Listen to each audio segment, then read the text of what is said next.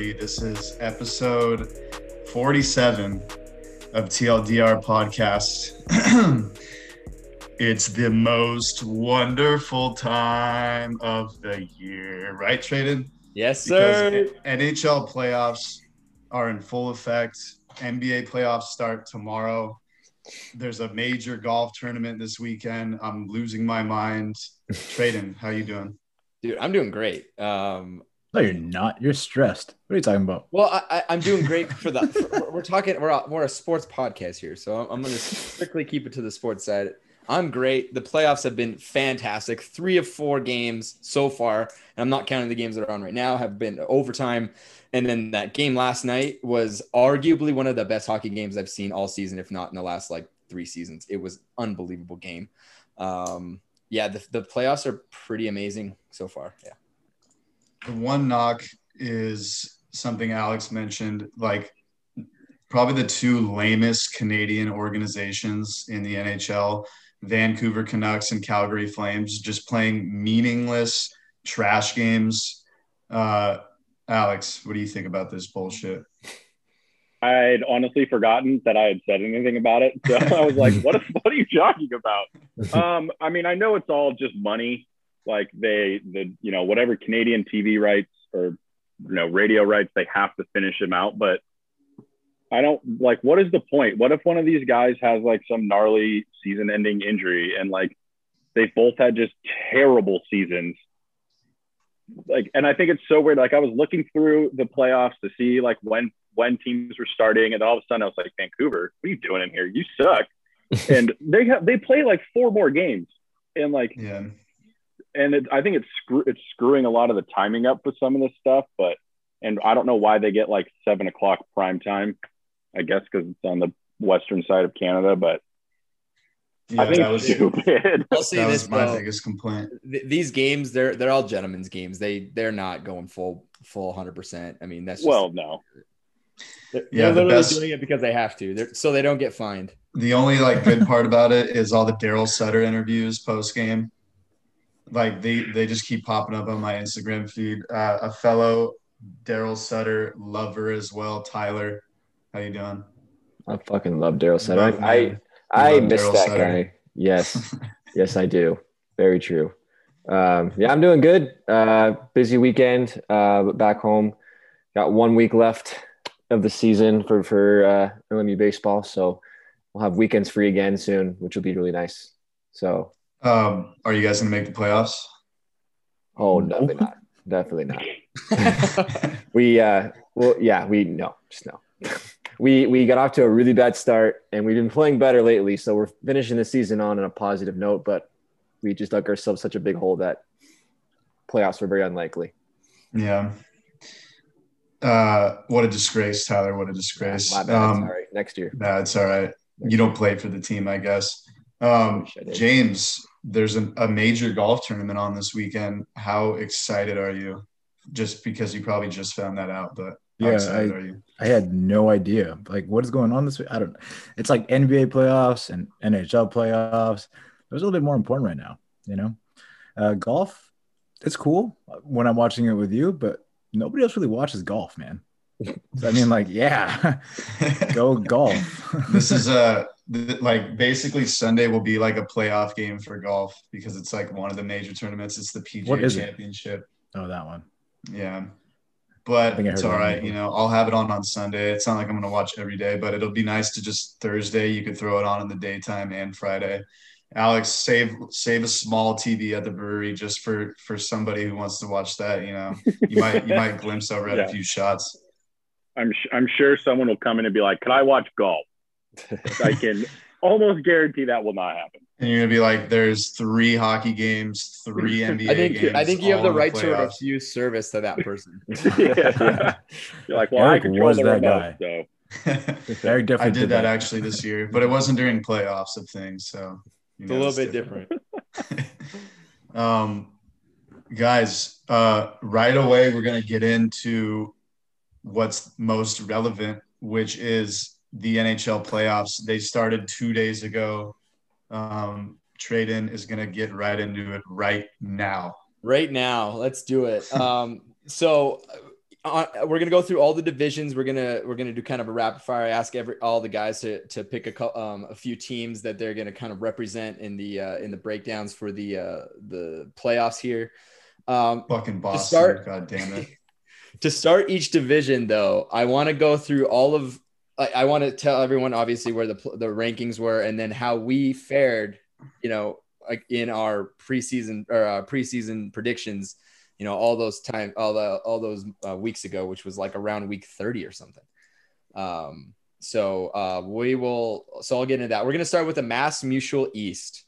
Um the mass mutual east his is uh pittsburgh was the first seed team um and they're taking on the new york islanders who are the fourth seed team washington took that second seed team um and they're they're playing the third seed boston bruins so I expected Boston um, in this order. I had Boston, Washington, Pittsburgh, and the Islanders making the playoffs. I am right in who's getting in, who got in, but I'm not right in obviously the order. Um, I expect we all, everyone except one of us expected Boston to get first, and that just never happened. They really took they they really had a rough middle of the season, as you guys remember. Um, James had the Caps getting first, and it was close. They almost did. Um, it was it was pretty damn close. Um, no one was perfect except me in terms of who was in because you guys had either the Rangers or the Flyers making it. Um, Alex and James had the Flyers making it, and they just disappointed. And Tyler had the Rangers, which let's be real, if they weren't in the Mass Mutual East, which in my opinion was definitely the most competitive division, they probably would have made the playoffs this season. So I'll give you caps uh, props for that. Eric, I think you were gone that that episode, so um, so sorry I didn't mention. I'm sure if I asked you who you thought would get in, you'd say, "Oh yeah, the guys that got in." So, um, but yeah, we're gonna get right into it. Um, we're gonna talk about we're gonna talk about the Pittsburgh New York um, New York series. We got the we got the number one seed Pittsburgh against the fourth seed New York Islanders. We're gonna keep this brief because we want to get into this. James, you're following Pittsburgh. Why are they gonna win? Because of Sidney Crosby, dude. Like at 33 years old, that guy is still dominating. I don't know if you guys watched last night's game, but he had this amazing. He has great hand-eye coordination. He had this amazing little deflection goal. I put them up for a second there, but they ultimately lost. Uh, they're just faster and better at moving the puck than the Islanders are, and they played the Islanders a bunch during the season, obviously, and in years past. And the Islanders play the exact same scheme of defense over and over again. But the amount of times they've seen it, the Penguins should be able to pick it apart. Are you worried about the uh, the the Vezina Trophy season that oh Semyon oh Varlamov is is uh is you know playing over in New York? Oh yeah, uh, Tristan Tristan Jarry is terrible. Anything above his shoulders, he cannot get. So as long as he figures that out, we'll be okay. But as of right now, the entire Penguins team is good except for him. So Big, I'm really, really afraid of goaltending. That's for so sure. the Penguins just need to outscore. That's it. That's essentially yep. All Go right. Eric, sports. You're ta- you're taking on that that defensive juggernaut in the New York Islanders, and this is like this is like you. You love you love these defensive teams. So why why is James wrong? Why is Pittsburgh going to be beaten? Let me start off by mentioning the team I mention every time we talk about hockey, the LA Kings, when they won their two Stanley Cups. Me, Alex, and Tyler said this probably like ten times, but their defense uh, the Islanders defense reminds us of the Kings defense. Basically, they'd win those one goal games. They win 2 1, 1 nothing. Boring for the fans, um, but defense wins games in this league. One thing, what the hell is wrong with Varlamov? He wasn't even on the bench in the first game. Does he have COVID or is he hurt? That is um, a great question. Because um, Schneider was on the bench. It, but that, which is extremely sketchy for the Islanders. Um, but I do like their backup, Sor- Sorokin. Yeah. He's done good this year. I think he's a rookie, this Russian dude, Russian kid, I say.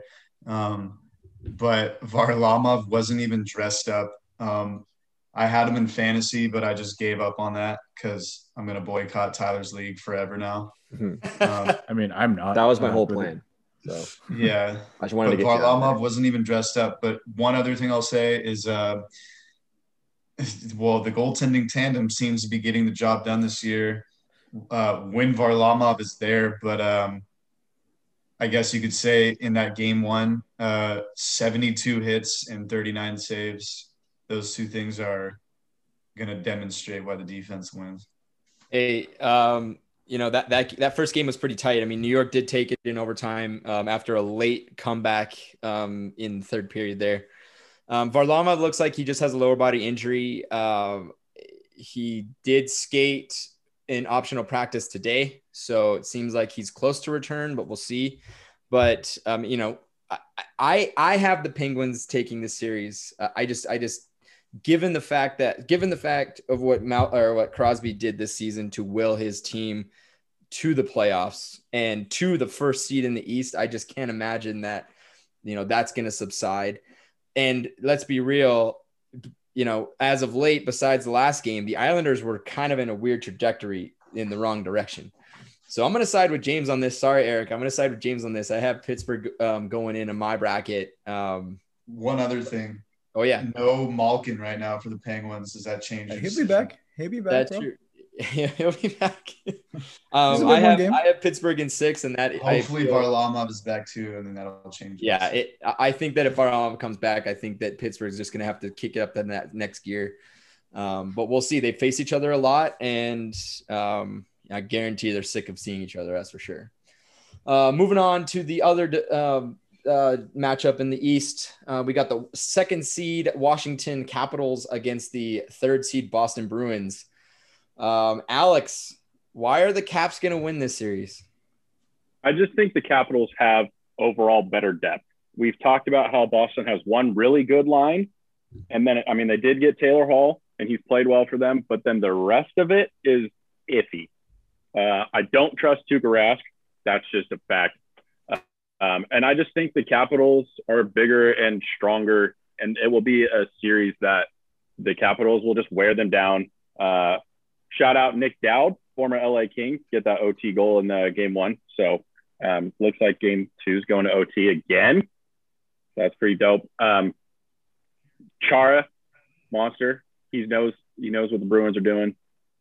I just I just think that the the Capitals are just going to have overall depth. I do think it's going to go seven, or I hope it goes seven, because this will this would be a super fun series. All right, Tyler.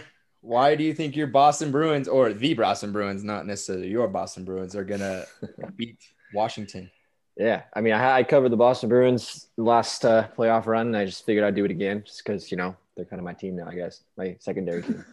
Um, so yeah, game two just went to overtime. So both games overtime. This is a crazy series. It's going to be. I mean, I don't know if you guys have watched um, or the listeners have been watching this one. This is this is chippy. This is like it is. These guys are. It seems every stop they're getting each other's face and just and going at it. There's penalties left and right. Um, so it's going to be a really brutal, physically hard fought series, as as as Alex mentioned.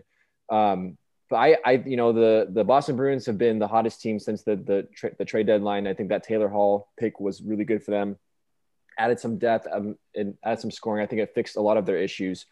Um, and I I, the, the Caps on, on the goaltending side. I don't know if they're as ex- experienced experience as they have been in the past. I think that that could potentially uh, hurt them in a, in a seven game series. Because I agree. I think I think this one's going to go all the way to seven. This is a really good, evenly matched uh, matchup here.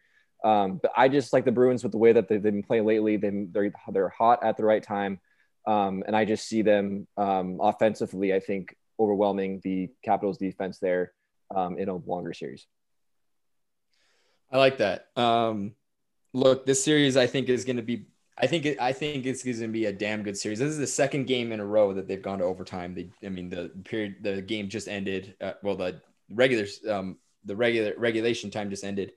Um, the Bruins scored 26 goals, Caps pumped in 24, and each average about 30 shots a goal, sure 30 shots on goal per game. Like th- these are very evenly matched teams. So I, I, you know, you could flip a coin, and I think, I think that, um, you know, it could be, it could be anyone.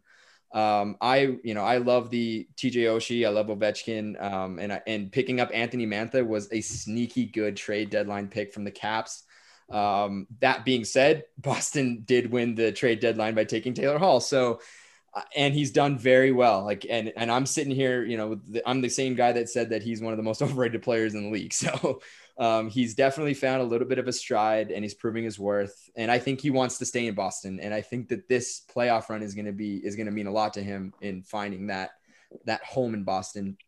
All that being said, I have the Caps winning. Um, I think this is going to go to six or seven. But I do have the Caps winning. So we're going to see another Caps Pens matchup. Um, but hey, I, this is going to go the distance, and um, you guys both made great points. Um, you think just, this is I the just, NBA or something?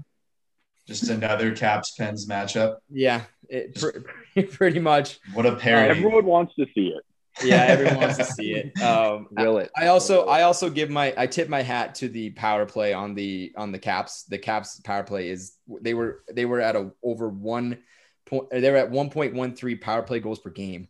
That is obscene. so um, and the Boston side just wasn't having or just wasn't quite there. So um, but we'll see. Um, but I have the Caps. So does Alex. Tyler, we'll see. It's gonna be it's gonna be tight. Um, but moving on to the Central the Discover Central division, um, the the end the standings ended up with Carolina number one, Florida number two, Tampa number three, and Nashville number four. We all had Tampa number one and Dallas number two. D- we all had that, and Dallas um, did not even make the playoffs. They had a really rough start to the season, and then they dealt with the winter storm in February. They just couldn't find a good stride, and Tampa really kind of disappointed in a sense, I guess, in the regular season. I think I think those injuries, you know, to the start of the season kind of really affected them. So, um, you know, they just they just never really, you know, rose to the occasion, in my opinion. Um, we had most of us had the had Carolina as in, in that third spot, besides Alex, them in the fourth spot. Um, and then James had the Predators making it, which they did. Good pick there, bud. Yeah, I um, lost yeah, 50 bucks too, so that was cool. I mean, yeah, go pride, but I lost money. Thank Eric, you for that again. Eric, unfortunately, you didn't. Um, you, you weren't there for this one, but the rest of us had, had, had Columbus. This been MIA. had Columbus um, making the playoffs there. I did. Um, so I, will yeah. say this: I think I think the surprising the surprising one for everybody was Florida. Like Florida really did amazing job, and we'll get to that one. But first, we're going to start with the top seed Carolina Hurricanes taking on the four seed Nashville Predators, who, in my mind, there's always one team who I think makes the biggest surprise, you know, down the stretch of the season. I thought Nashville was completely out of it prior to the de- trade deadline, and then they completely came out of nowhere and made the playoffs. Um, they were fighting till the bitter end with uh, with Dallas, who was trying to make it. Um, but Tyler, why are the Canes going to beat the Nashville Predators? I think maybe other than the Vegas Golden Knights, I think the Carolina Hurricanes are the most complete hockey team in the NHL right now. Um, they just they can do it all. They got great goaltending, they play great defense, and they can score. Um, they're just very well rounded and they're really hard to beat. Um, and that's the reason why they got the number one seed, and that's the reason why they're one of the best teams in hockey right now. They're playing great. Offensively, uh, Aho is a stud. Not only is he is he good um, um, offensively, but he's just one of those all around great players. I think he kind of represents that style play that Carolina loves. It's just you know they're good at pretty much everything. They do everything well. Um, and that three-headed they, that three-headed uh, netminder tandem, um, all of them are really solid. And I think we've seen where in the playoffs that having depth in goaltending can really help you out. And that there's a lot of teams that have won Stanley Cups with two goaltenders kind of you know doing a platoon situation. They have three really great goaltenders, so they have great depth in, in, in net.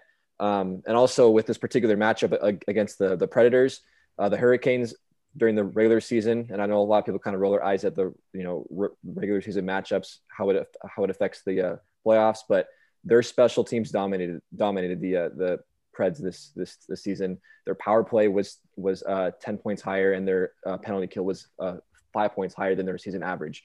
Um, so I think I, I like this this matchup for, for the Hurricanes. They're up three two right now in the third period. Um, I think that the Preds, I think they're they're going they're going to be close games, but I just think the the Hurricanes are going to overwhelm the, the the Preds and win this in five or six games.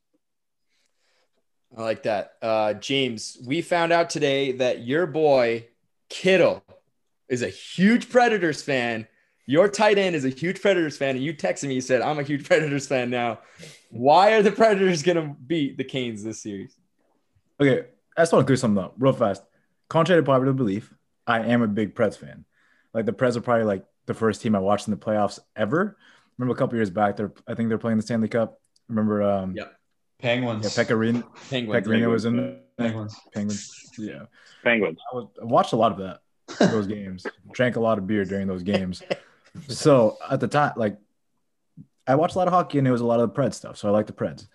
Um, but Tyler's biggest point was that they're a very complete team, and I think that's the, they're to their detriment right now. Uh, I think the fact that they've been haven't been tested, they've kind of just been cruising all regular season long. And on the flip side, the Predators have basically play, been playing playoff hockey for the last two months, just trying to climb back in there and do their thing. They're playing at a level that's way higher intensity wise than the Hurricanes have seen. And the Predators are a perennial playoff team. They've been there time and time again. Um, Carolina, not as much. So all that, all the people who were there, like Filip Forsberg and Ryan Ellis and uh, all those guys, they know how to play playoff hockey. The intensity is triple what it is in the, in the regular season. And I think that's going to help them a lot. On top of that, you see Saros, one of your most important players of last year, he's on a tear right now. The dude's like 0.927 save percentage. The guy's on fire. He's doing so well. And I think they're going to take that momentum from beating out the Stars for that fourth spot into the series and hopefully put up a good fight. They probably won't win, but I really want them to win.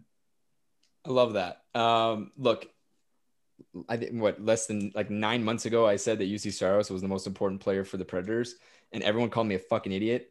The guy just put up a 927 save percentage this season, 21 fucking wins. So fuck you, everybody else. That was the kids, mainly, not mainly. Eric. Mainly Eric. Mainly No, Eric was was all always the idiots kids. on Instagram. It's all the kids. Uh, look, I, I love, I love, I love both teams. I love the stories of both teams. That I love where one team completely dominated their division, and then the other one had a terrible start, and it wasn't. And if it wasn't for Juuse Saros and the and the scoring starting to come back, you know, the the predator or the predators made the playoffs, and I think that that's a huge story in and of itself. I personally, I'm gonna. I think that the Hurricanes are gonna win this in five at the very most. Um, I, you know, I look at the mix of veterans and kids of you know Sebastian Aho, Andrei Svechnikov, Vincent Trocheck, Jaccob Slavin. Their head coach Rod Brind'Amour is someone I've talked about on this podcast. He captained the the team in 2006 who won the Stanley Cup and they were a dominant team that came out of nowhere and um and he is gonna he's he's already brought that he's already brought some huge you know huge i don't it's it's an intangible thing that you can't even explain. His it's his drive it's his passion for the game. And it's and it's it's showing in their play. They're super fast they're super hungry for the puck um, Mrazek has a 0.92, and to to to your point, Tyler, Mrazek has a 923 save percentage. Reimer has a 906 save percentage, and Nedeljkovic, I can't even explain. Yeah, that I tried so hard to learn how to has a has a has a damn 932 save percentage. Like it, it's going to be very very tough for for Nashville to make it out. I think. I think this is one of the mo- more lopsided ones. Although I would love to see. I mean, I don't really care uh, who makes it out. I I'll, you know I I love I really like both teams, but I have I have this place in my heart that I really want to see Carolina make the fi- Stanley Cup final playing the Oilers because the last time those two teams were in the finals. The, you know they were together and you know i want some retribution from 20006 i was just a wee lad back then 20,006. 20,006.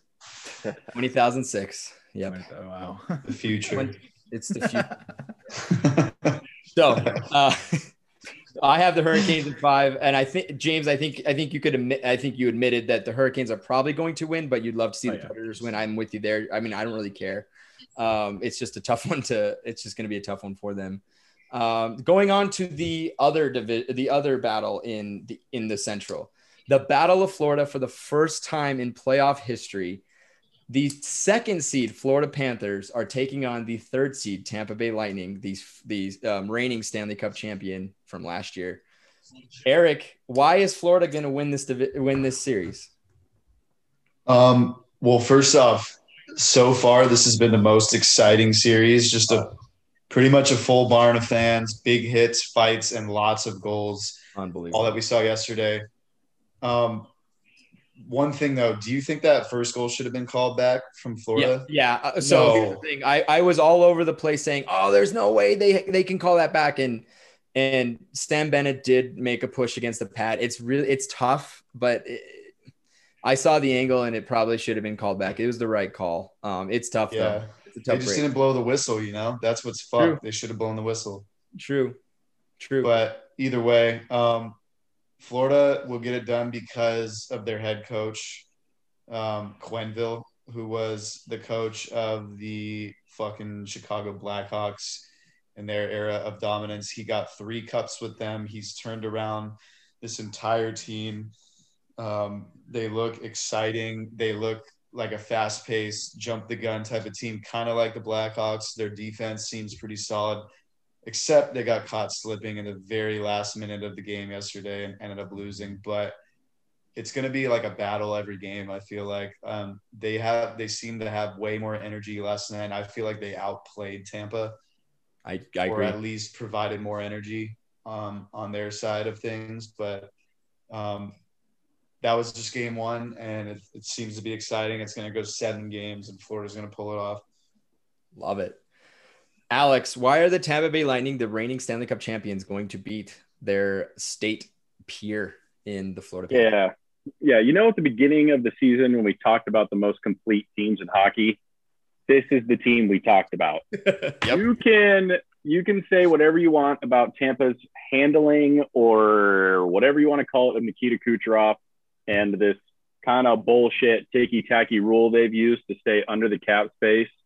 Um, but he's back. He scored two goals last night. His first game since game five or however many games they won last year. I think it was five. Stamkos, Vasilevskiy. This team is incredibly deep. They have their two best forwards back. You just said they got outplayed by Florida and they still won. I just think this team has too much depth, too much experience. And I mean, Kucherov's been, he had a hip surgery. He's, you know, healthy, a top five player in the league. He has been skating for a month and practicing with the team for two weeks. He's probably fine. And they just got a completely healthy, completely fresh Nikita Kucherov. Brutal, brutal for the Florida Panthers, who had an incredible season. But Tampa is just too good and too deep. Uh, I have them. I think I have them winning in six. Okay. Okay. Also, because uh, I want it to go long. yes, we all want this to go long, guys. If, if if last night was indicative of how the series is going to go, it, it's going to be the best series in the entire uh, in the entire first round. Um, look, this one's tough. I mean, you like like you said, Alex. This is the reigning Stanley Cup champion. This is this is who I've been talking about is the most complete team in the NHL, or at least one of the be- the most complete teams in the NHL. Um, so there's not really much I can say to that other than the fact, uh, say more to them other than the Lightning played 56 games and won 36 in 2021. Vasilevskiy started started 42 of those games and won 31 of them. If he doesn't win the Vezina, there's something wrong. he, he was absolutely incredible. That being said, Florida had a had such a wicked um, had such a wicked um, you know run this year. I mean, there was there was a point halfway through that they hadn't strung two losses together. They they they were following every loss up with a win, which to me is huge. That that is that is indicative of a team that can really handle the pressure and and turn it around when you know they, they don't let those losses get them down. They just move on, and that's that's that's the sign of a of an experienced playoff team. Um, and they acquired Sam Bennett from Cal- from Calgary in the at the off or in the trade deadline. And Sam Bennett had really had problems up in Calgary. He just couldn't find his stride. But Sam Bennett in the playoffs is one of the best hockey players I've ever seen. Uh, it, it's something that is mystical. Like he, he's terrible in the regular season, but once he gets to the postseason, he's a different guy. And in fact, he was such a big part of the game last night that he got suspended the next game, which could be fucking huge for them because he was he was involved in every single scuff, uh, every single goal. It felt like he got his he got his goal taken away. I mean, he's just all over the place. Um, so I think you, I think Tampa should be watching out for him. Oh. Um, that being said, I do have Tampa winning in seven, but I really want Florida to win. we didn't even we didn't even mention Victor Hedman, who's the right. best defense in, in and, hockey. And and but mention. here's the thing: we didn't we you know that kind of comes far far for the course. But Victor Hedman did not have he had, he kind of struggled this season. He didn't have that great of a season relative to his normal and they're still this good and they're still winning when they're being outplayed. Like you're you're absolutely right. They're they're going to be such a force for Florida. Um, but I really would love Florida to beat Tampa because it's been so many years that that Florida's been the punching bag, the the the punching bag of Tampa Bay, and it's about time they got there. They got there. So we'll see how it goes. So um, moving on to the Honda West. Um, the Honda West, uh, we the Avs ended up first, followed by the Vegas Golden Knights. Minnesota ended up in third, and St. Louis Blues were the by far the worst team to make the, in my opinion, to make the playoffs and got that fourth spot. We all had um, the Avs getting first, and we were all right on that. Most of us had Vegas getting that second spot. Alex, you had the Blues getting that second spot. Um, and then every, all of us had the Blues getting the third. I was trying spot. to be different, you know. Alex, you had the, you had them getting second, and then all of us except Tyler were wrong on that fourth spot. Tyler, you hit Minnesota, baby. You hit Minnesota, even though they did better than you expected. Um, James, I know that it's just you had the Ducks getting didn't happen. Um, I had even funnier. I had San Jose, and they just they were worse. So it seemed, they were worse than the Ducks. No, I think the Ducks it was close. It was fucking close. It was a battle for the last spot. And then the King, uh, Alex and Eric, you both you both um, you know put the Kings in there, and they actually made a good push to um, you know in that se- second you know two thirds part of the season. Uh, they just kind of fell short toward down the run, but um, we're going to get into it. So Colorado, first seed Colorado is taking on the four seed St. Louis Blues. James, why are the Avs going to beat the St. Louis Blues? I think plain and simple, they're one of the best teams in the league. They're a favorite to win the Stanley Cup. I mean, like going to the season all the way through, they haven't really slipped up one time. Uh, I think we all agree that whoever took that fourth seed in the Honda West would be trash and not go anywhere anyway.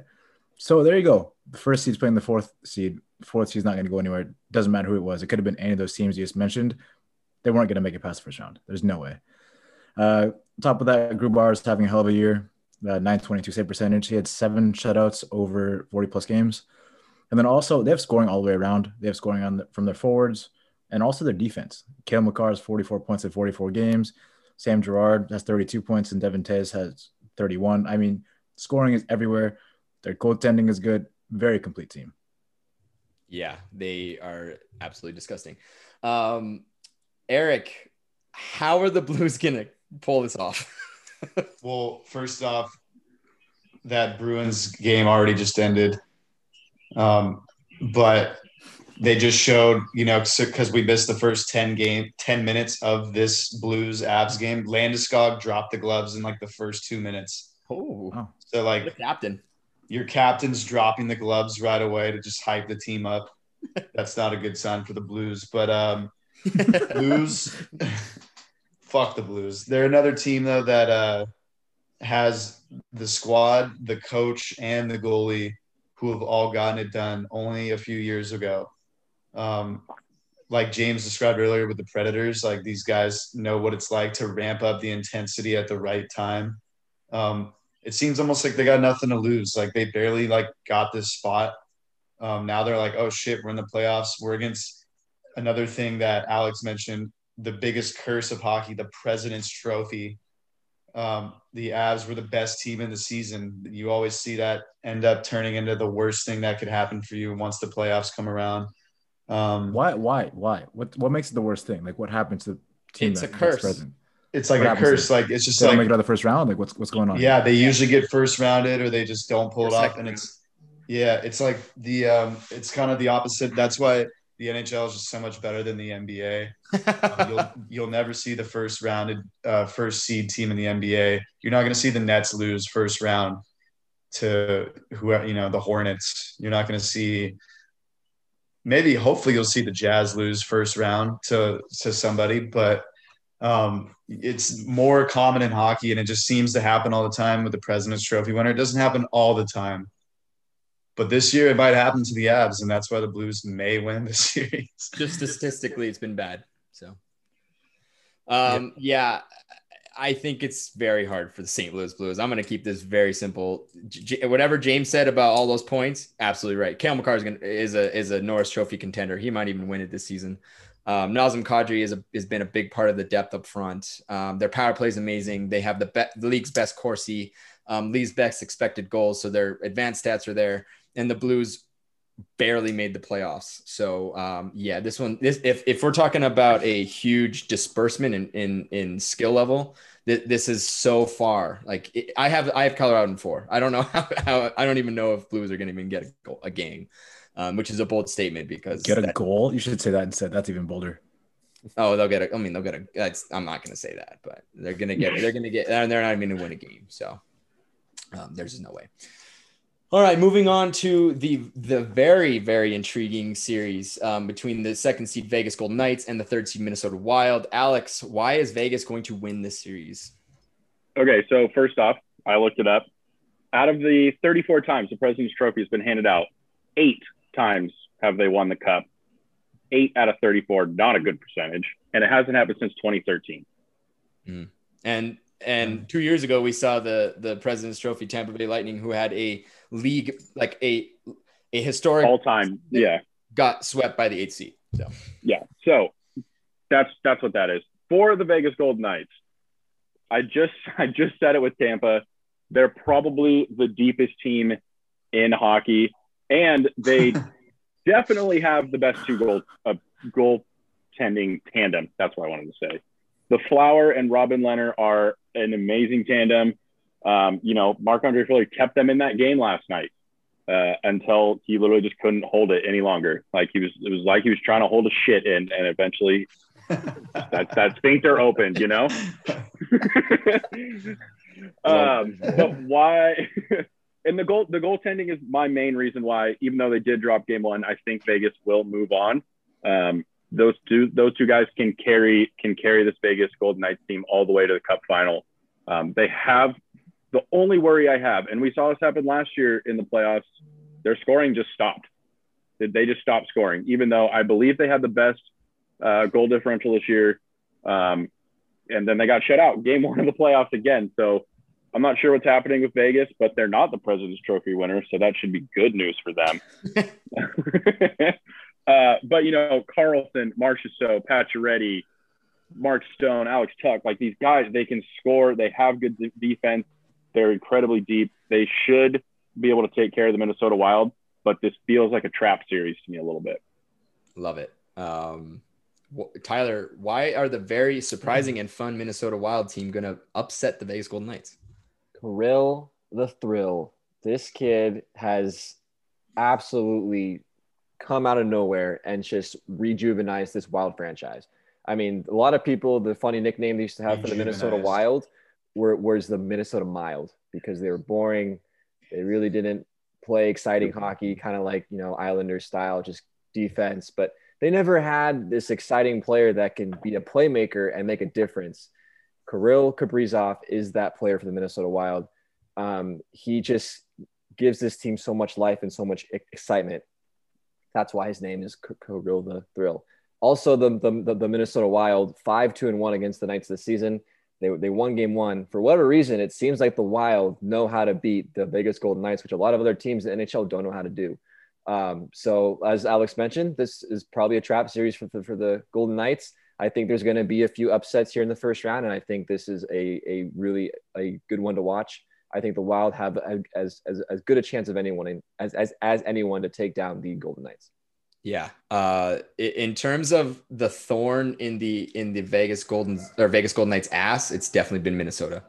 Um, they have absolutely had them. You know, they, they beat them in the series, and they're the only team that Vegas struggled with, and which is very interesting. Um, I do have Vegas going on. I actually have Vegas winning the Stanley Cup. That's my that's my pick for the for the um, for the ultimate winner. However, I think that this one's gonna be one of the tougher series. I think their first two series are are in like they're insane. Like if they can get through them unscathed, I think they have a good sh- good shot. Otherwise, it's I mean if if they go the distance, the, the, their team's gonna be beat up. Um, Alex, to your point, they need to know how to they need to find out their scoring in the postseason. They have to, or else there's just no way.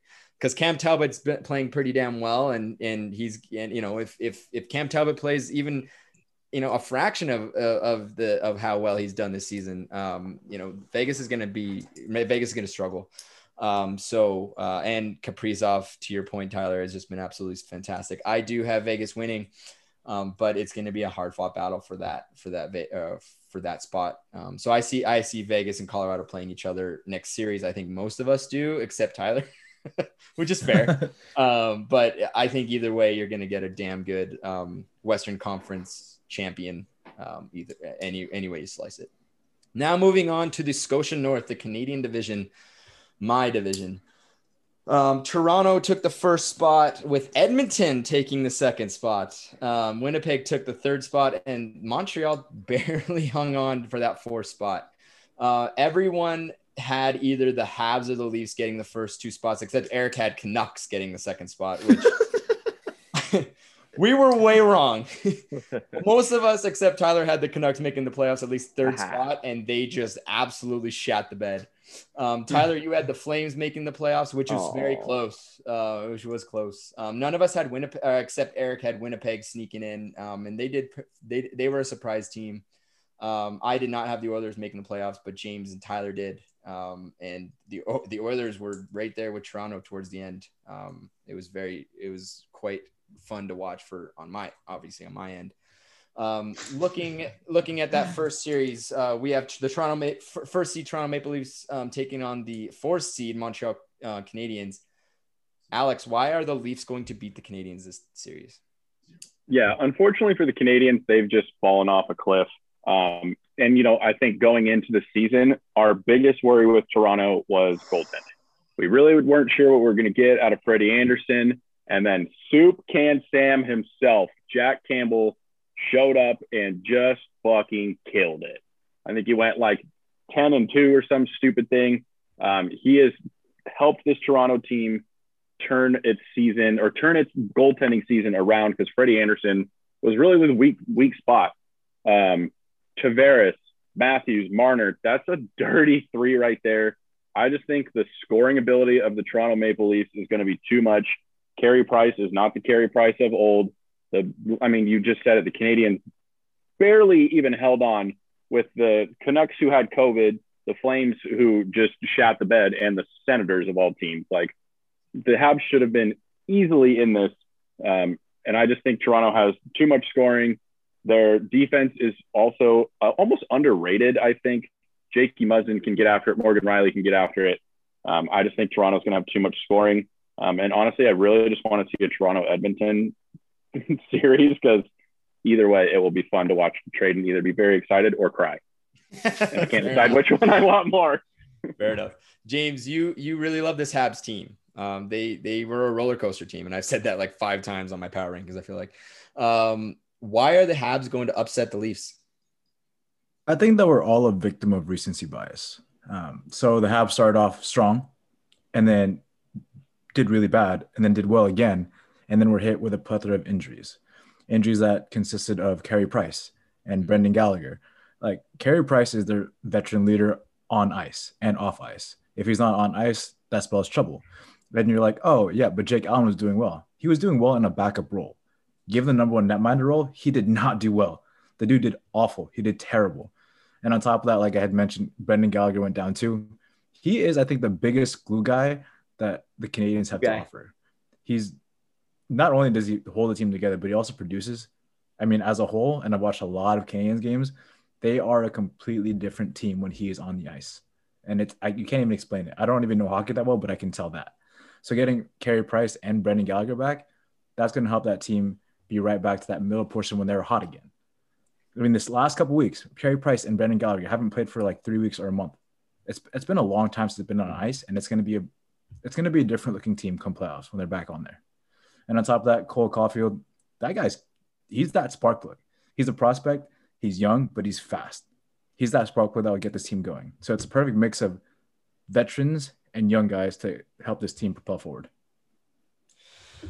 Yeah, um, Montreal to me is just too, like eh, they're just too inconsistent, and I think they just lost their scoring touch down the stretch. Um, although they have a lot of great talent, and and and the thing is, uh, Marc Bergevin, the GM there, spent so much money to be to be in a position where this is probably their this is probably Montreal's easiest way to the Stanley Cup final because they don't have to play Boston, they don't have to play Pittsburgh, they don't have to. or I'm sorry, uh, Tampa Bay. They don't have to deal with those teams, but they do. But I, I just think that they kind of lost it. Um, I, I don't. I personally, as I've said this, I don't trust Carey Price.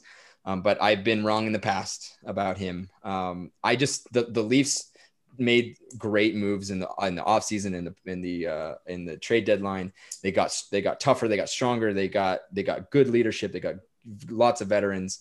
Um, I still question their ability to to you know handle adversity, and there's historically a terrible team in the playoffs, especially the first round. So I would not be shocked if Montreal won this division or won this uh, series. Uh, but I do believe that Toronto will will come out. I think I think that their demons will be slayed at least in the first series, first um, uh, first series. And personally, to Alex's point, I really want another chance at Toronto because we, we had a series there in the middle of the season that we got completely you know smashed, and it completely turned our season around for the good for the better after. So um, we'll see how that goes. I do have Toronto winning the series though. Finally, my second seed Edmonton Oilers against the third seed Winnipeg Jets. Tyler, why are the Oilers going to make it out of this series? Yeah, so your Oilers, um, I, I, I like this team a lot. The, the way that, that the way that they've been playing, especially lately, um, I think they're finally kind of showing their full potential. Of course, we said that before, and I, I know you know all too well. You know, once playoffs comes around, it's just for some reasons things don't seem to go as planned.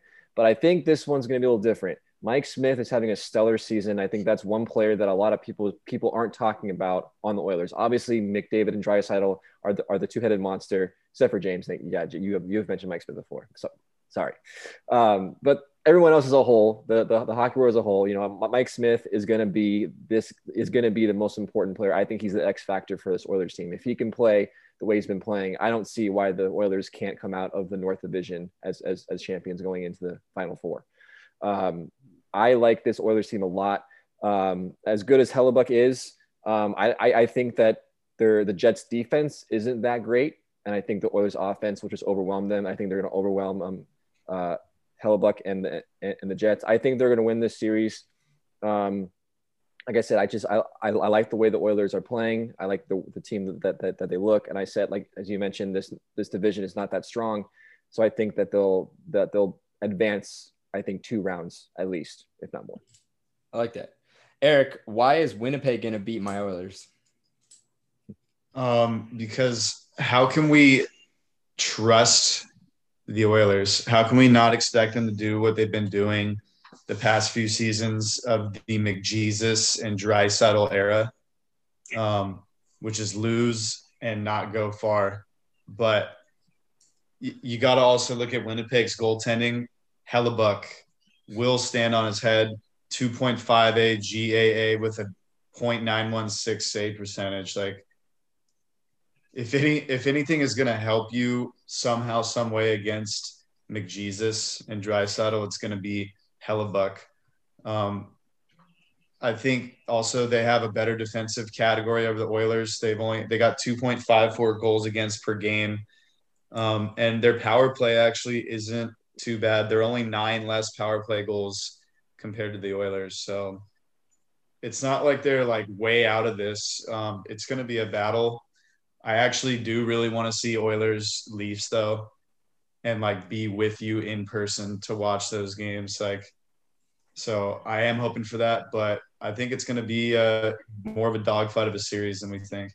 Yeah. Um, a, a, an Edmonton Toronto series is something that I think everyone's salivating over. I'm salivating over it because I would, I you only ever would see this in a Stanley Cup final uh, in a normal year. Um, look, the Jets really struggled against the Oilers. The Jets did very well against, uh, and Connor Hellebuyck in particular did very well against every other team except the Oilers. The Oilers absolutely shredded him with a 3.96 goals against average in those in those um, 10 games. He, they just got absolutely shredded. McDavid had I don't know if you guys re- I mean I, I I know you followed him and I felt obviously followed him all season. He had the greatest individual season we've seen in in a long time. I mean he, he did something that I don't look if he didn't score a goal he'd still get second in points this season. Just put it that way. That's absolutely incredible. Um, he he is the undoubted. He, he will get the unanimous you know, MVP if he doesn't. Again, I think that's insane. And I'm not trying to say this as a as a huge Oilers fan. It's just as the truth. I think this is going to be a hard fought battle, though. I don't think Edmonton is is out of the woods with Winnipeg because um, even though Winnipeg struggled with them this season during the regular season, things can change in the postseason. Things are different. Um, so I, I i will be honest, I'm scared, um, but I'm excited to finally see some, some Oilers playoff um, games. We didn't really get to see it last year because of the stupid bubble. We lost in that miserably. Um, but guys, that is what I have for the for the setup for the first round. Um, I know it's I know it was a long time, but there, there's a lot to go over. Um, but it's gonna be fun. Buckle up. Wait, should we all give our uh, cup picks? Yeah, I want to, I want everyone to give their cup pick. So I have Vegas getting winning the cup this year. Uh, James. Avs. Avs. Okay. Alex. I have the Hurricanes beating the Avs. Okay. Tyler. I got Vegas beating the Hurricanes. Love it. That's who I have um, in the finals there. Uh, Eric. Yeah, I have Vegas beating the Hurricanes also. Awesome. Hey, in seven games. Any three of those teams, I think, even you could throw in Tampa. I think. I mean, it's pretty much you could, you know, you could pick any any of those four teams. You'd be uh, you'd be right there. So that is the first round of the Stanley Cup playoffs. Yes, a nice meaty segment, a good 45 minutes there spent, but it was Sorry. much needed. no, it was much needed because, you know, it's already started up and it's good. We're keeping the fans in the loop with everything. Um, we're going to take a quick break, and, and right when we come back, we will keep the fans in the loop with the NBA playoffs with Alex's segment.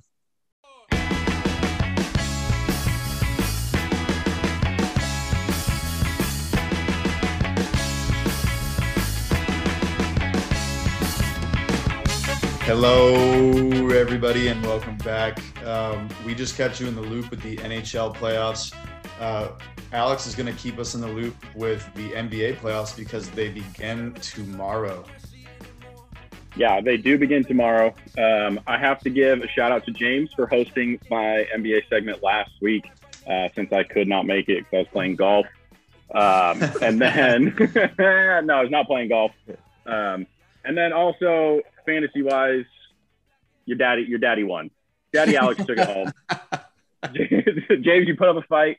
I would have been really upset if somehow you'd beat me because you got LeBron James in the second to last week of the season. You know, okay, hold on, hold on. I got some healthy. shit to say about that.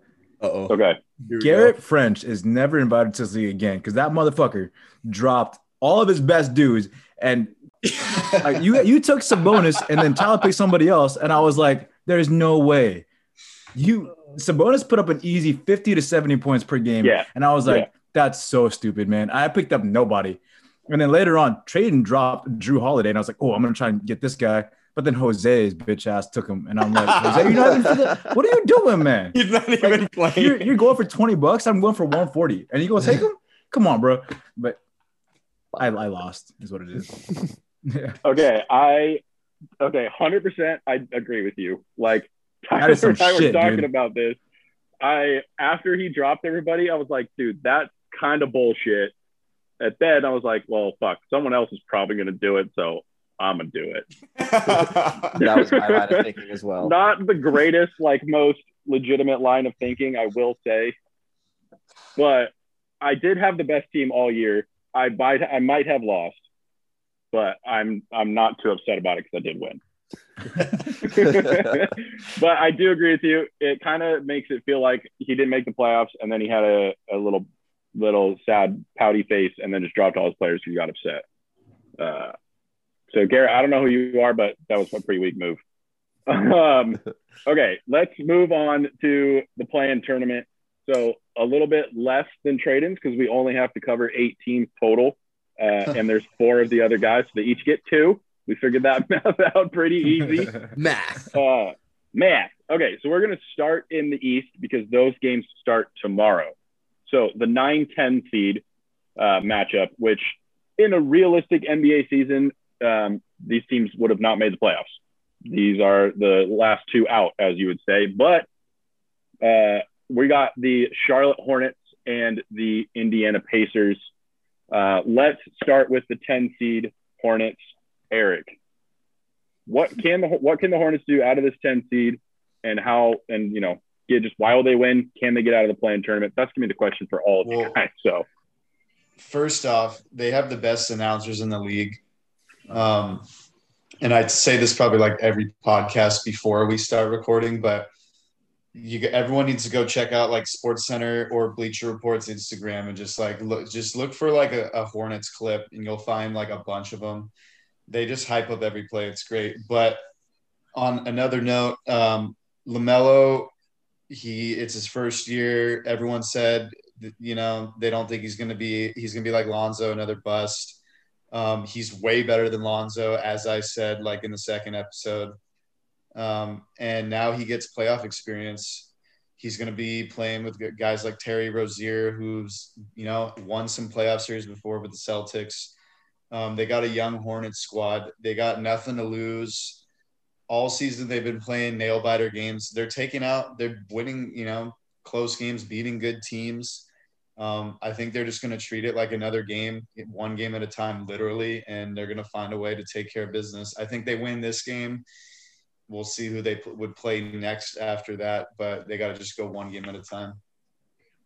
Yeah, so I probably should have said this beforehand, but the nine and ten seed games, whoever loses is out. Whoever wins plays the loser of the seven eight. Um, it's we've already talked about on the podcast. We have our own personal feelings about it, but it's here, so we're gonna we're gonna go for it. Um, okay, and then so the Hornets are taking on Sabonis, my boy, apparently, and the Indiana Pacers, who had probably one of the most disappointing seasons.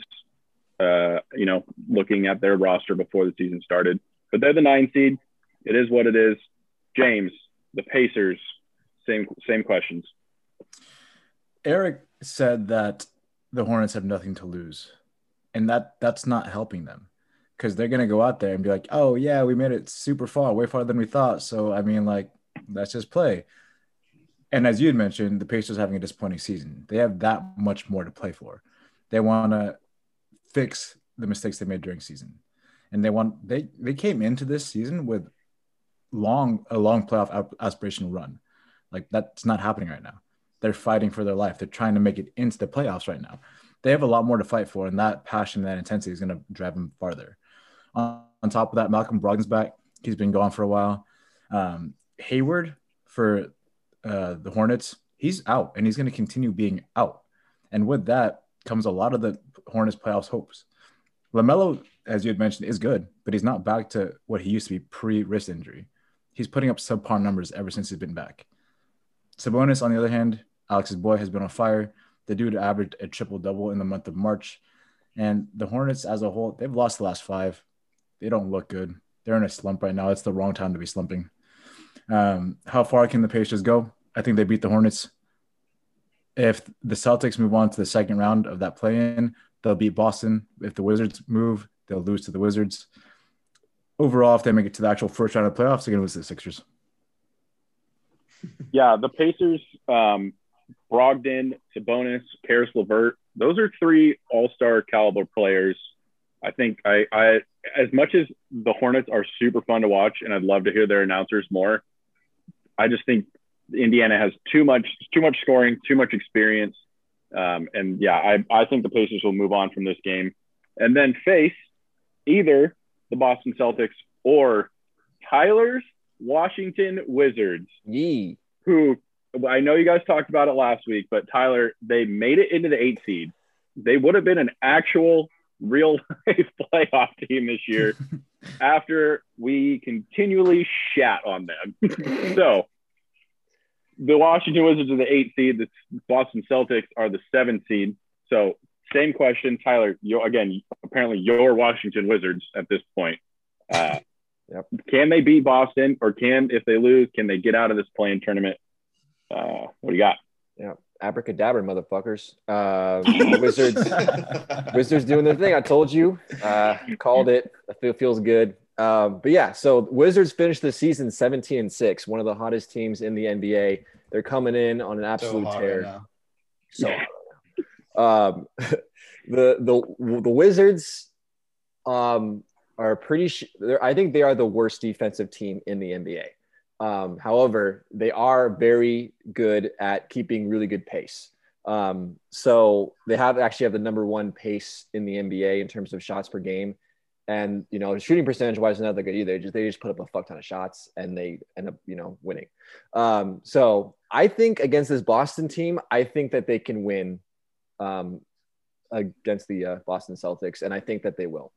Um, Bradley Beal, you know, we, we talked about him. You guys talked about if, if, he can carry this team. I think he will. Uh, in the three games he's played against Boston this season, he scored 41, 35, and 46 points. Um, so obviously, Brad, Bradley Beal is the key to the success of this Washington Wizards team. Um, I kind of like the matchup. I don't think the Celtics are playing very motivated, very great basketball right now. Um, I think the Wizards are playing very well. Um, I think that they're just going to run them down. Um, and I think Bradley Beal is going to put up at least 40 points, and the Wizards will take that uh, uh, seven spot. Um, after that, I think they have no chance of advancing. Uh, that's just the, the, the the top of the Eastern Conference is just so good. Um, there's no way the, the Wizards can uh, outpace uh, one of those top teams for a seven game series. But I like them in this uh, playing around against the uh, Boston Celtics. Do you still think that Bradley Beal is going to put 40 plus points a night, playing 80% with a messed up hammy?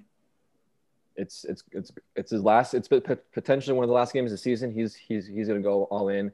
Um, you know, he may not put up 40, but if he puts up, you know, mid low 30s, you know, and you know, Mr. Triple Double does his thing, I still think they, they have a pretty good shot. Does he get a triple double in this game? Does Beal get a triple double in this game? No, Westbrook. Does he? Yes, I think he does. Okay. You can't you you you, you can't. that's a given at this point. He yeah. does that. He, he averaged triple double by a free throw. That's what's gonna happen. Yeah. That he misses. yeah. that would suck. Yeah, that's probably part of the reason why the Wizards shoot so much is because Russell Westbrook can't. So he has yeah. to do it a lot to get yeah. his points. True. Um, okay. The seven seed, probably another one of the most disappointing teams. Eric, you nailed it when we talked about this a couple weeks ago. The Celtics are going to end up in the seven seed, and they're there. Um, they are going through some injuries for sure, but Tradon the Celtics. What can they do? Same same business deploy Jayson Tatum. That's really it. Um, he played in 64 games. He he turned over he turned his fourth year in the league um, and you know into quite a season. Um, he averaged 26.4, 7.4, and 4.3 in nearly 36 uh, minutes per game. He had some silly, crazy splits. He was he was shooting the ball very well. He he played. He had a very strong, solid season, and he and he's going to bode well um, as as the home team, as the hosting team, because he played. He shot um, better from um, you know better in the Garden. So I, I think that he's really going to have to step up if they're going to have a chance. Because if if not, then they're they're they're not going to make it. Um, all that said, the Celtics are going to lose.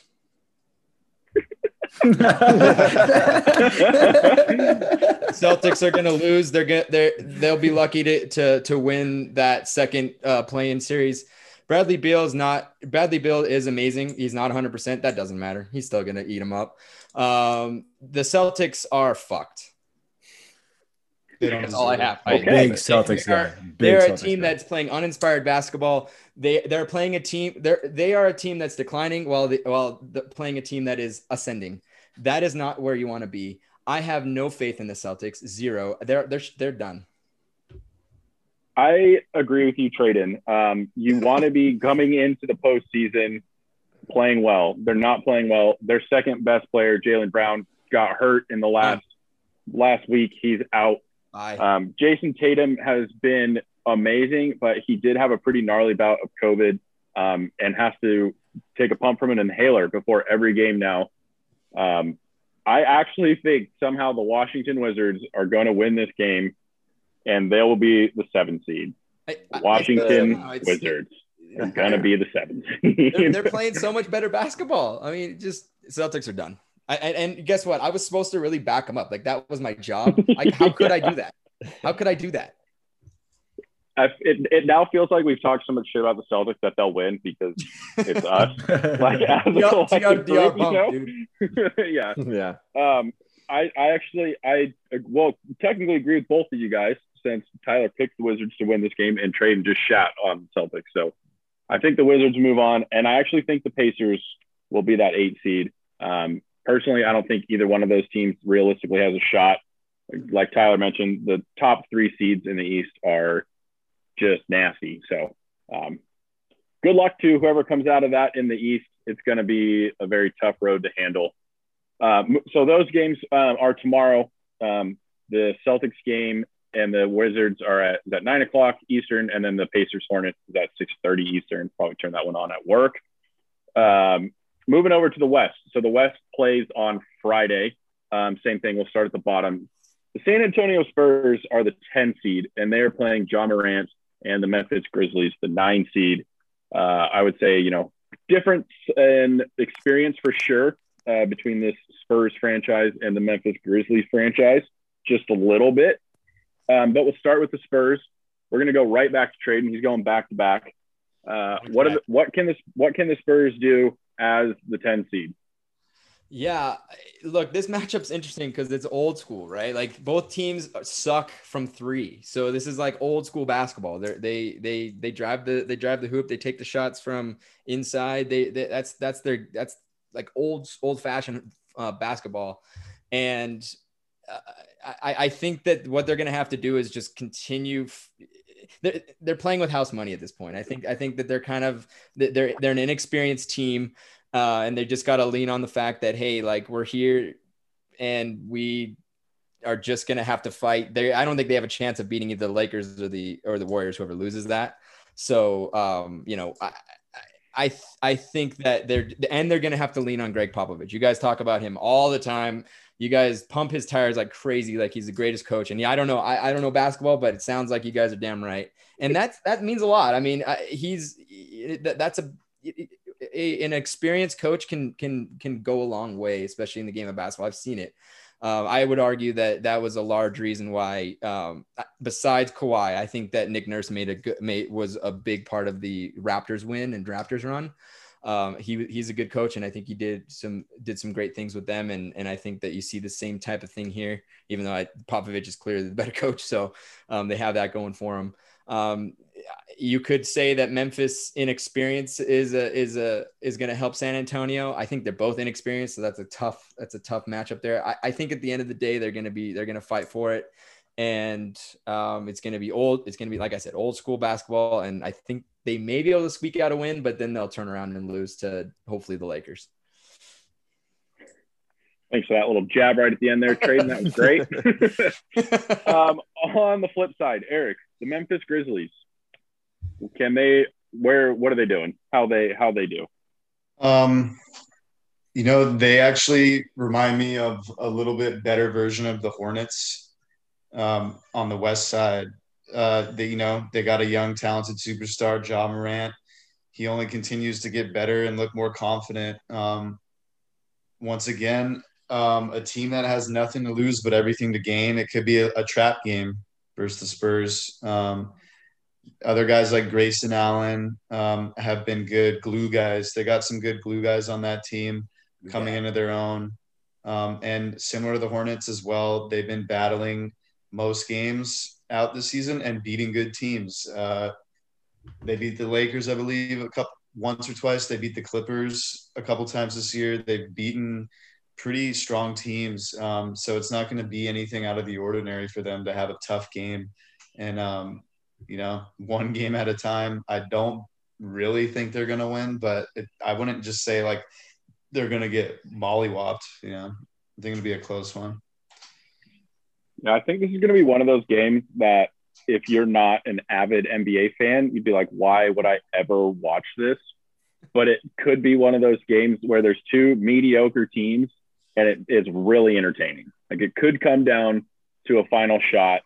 Um, and if it does, I think you've got to trust Popovich and the Spurs in that with just his expansive coaching knowledge. Um, so I I have a really tough time. I kind of want to pick the Grizzlies as almost an upset, even though they're the higher seed. But I think I'm going to go with the Spurs. Uh, I think DeMar DeRozan is having almost an unheralded, quiet season that people just aren't really talking about. The Spurs do have some scoring depth. Um, if and I trust I, you, you're right, Tradon. I'll drive all the way down to San Antonio and I will pump Popovich's tires with a hand pump if you want. Uh, he's he's probably the greatest coach or top three greatest coaches in NBA history. Um, I just think the Spurs they're they're just a better team. I mean, I had them in my top ten in my power rankings at one point this year, and the Grizzlies I don't think ever topped like number fourteen. So I'm gonna go with the Spurs.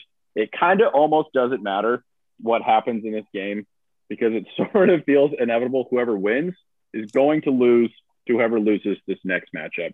I think everyone, this is easily the best matchup of this play-in tournament. I think it's uh, no one really saw this coming at the beginning of the season for sure. Um, but we have Warriors and we have Lakers. You guys talked about it last week on the podcast. The Warriors are the eight seed. Um, James, the Warriors, can they beat the Lakers and become that seven that seven seed? No, they can't.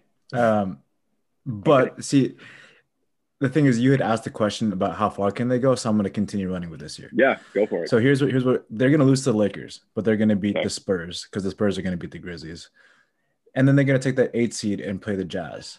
They will beat the Jazz and play the Clippers in round two. That's my prediction, and here's the reasons why. Steph, when he's on, he's on. That dude can will his team to victory. It don't even matter if, dude, if that dude's hitting, he's to shoot from half court, and you can't even guard it. He's to make every single one of them.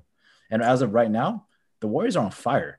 Like since April 6th, they've only lost six games and only w- lost two in a row one time. And in that time frame, they beat the top teams in the league. They beat the Jazz, they beat the Suns, they beat the Nuggets, the 76ers, and the Bucks. They beat all the best teams in that time frame. And so I think all that momentum and that team chemistry will carry over. They will lose the Lakers. The Lakers are motivated to win the first game to play the least amount of games possible. LeBron's come out and said it. AD's come out and said it. They're going to do everything in their power to just play that one game and make it to the playoffs and move on. The Warriors, they're okay with losing that first game. And they're going to, that second game, as you said, like it's kind of, they're going to lose. The Spurs or Grizzlies are going to lose no matter what happens there. It's really the eighth seed that will go on to play the Jazz. And that'll be the Warriors. Okay. I I like what you're saying. Tyler, the actual team you actually support, not the Washington Wizards. yes. You're wearing a Kobe jersey, the Lakers. What? Just go. Just go for it.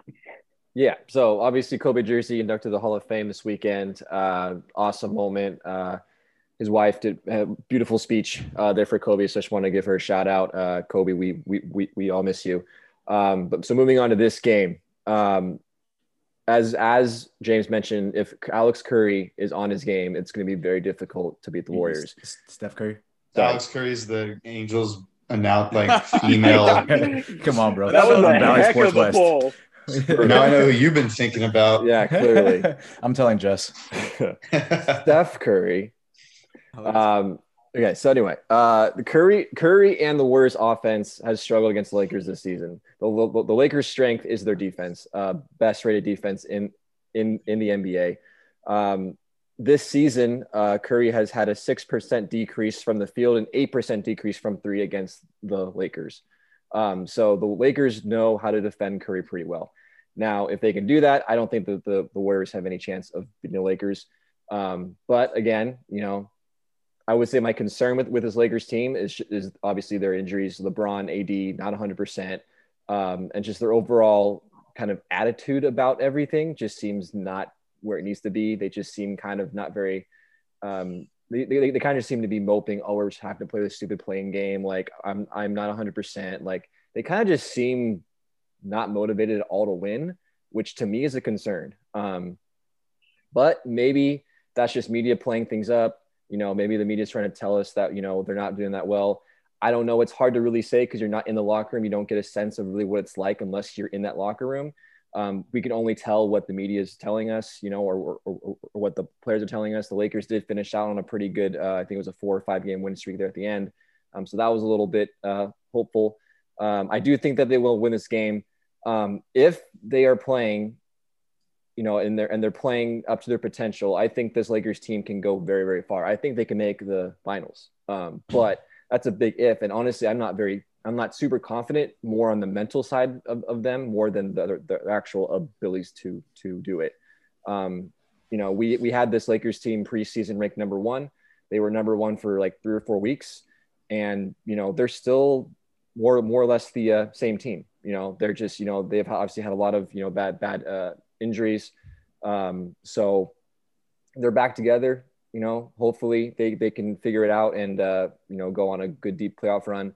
I just don't know if they're bodies can withstand it or mentally they can withstand it. I'm so I'm a, I'm a little concerned about that. Yeah, congratulations, Phoenix Suns. You get the two seed, and then you get LeBron and the Lakers. Damn, Chris Paul really can't catch a break. Um, yeah, the the Lakers are healthy ish, maybe ish. Ish. Um, if they are healthy, they are probably the, still the favorite to come out of the West. Um, especially with some of the injuries that some of those other top teams are going through. Uh, I agree with you. I do think that the Lakers will win this game, uh, but Steph Curry is sort of like peak Kobe, peak MJ. You can't really stop him. You can only try to contain him. And Steph Curry is a totally different monster compared to those guys. Um, but I do, I do, again, I do think the Lakers will come out of it. I think a huge part for the Lakers is also Dennis Schroeder is back. He was out for 10 to 14 days with his, uh, you know, I don't even know if he had COVID or he was just on the COVID protocol list. Um, and the Lakers' depth is still impressive. It's much better than the Warriors' depth. Um, I mean, a, a, front court of Andre Drummond and AD is just insane. Um, again, I think the Lakers can go very far. I think they can win it all, um, but they're gonna have to play peak performance. I I agree with you, Tyler. I'm not as confident in them as I was going into the bubble, where I really didn't think a team other than the Clippers had a shot. And I mean, the Lakers almost breezed to the NBA championship last year. Um, you know, the most games they lost was two in a series. So it will be a fun play in tournament. Um, I'm not going to ask you guys who your picks are yet for overall NBA champion. We'll do that next week when we have our normal eight seeds. Um, but go watch these games. It's a whole new experience for all of us, so it'll be fun. Um, but you know, the NBA playoffs are starting but that's that's uh that's all I got. Hell yeah. Like like we said earlier, it is the most wonderful time of the year. Um not and that's that's not Christmas time, everybody. That's the time when the NBA and NHL playoffs begin every spring. Um, we're gonna take another quick break, and when we come back, we're gonna talk Tyler's oh damn MLB baseball moments of the past week.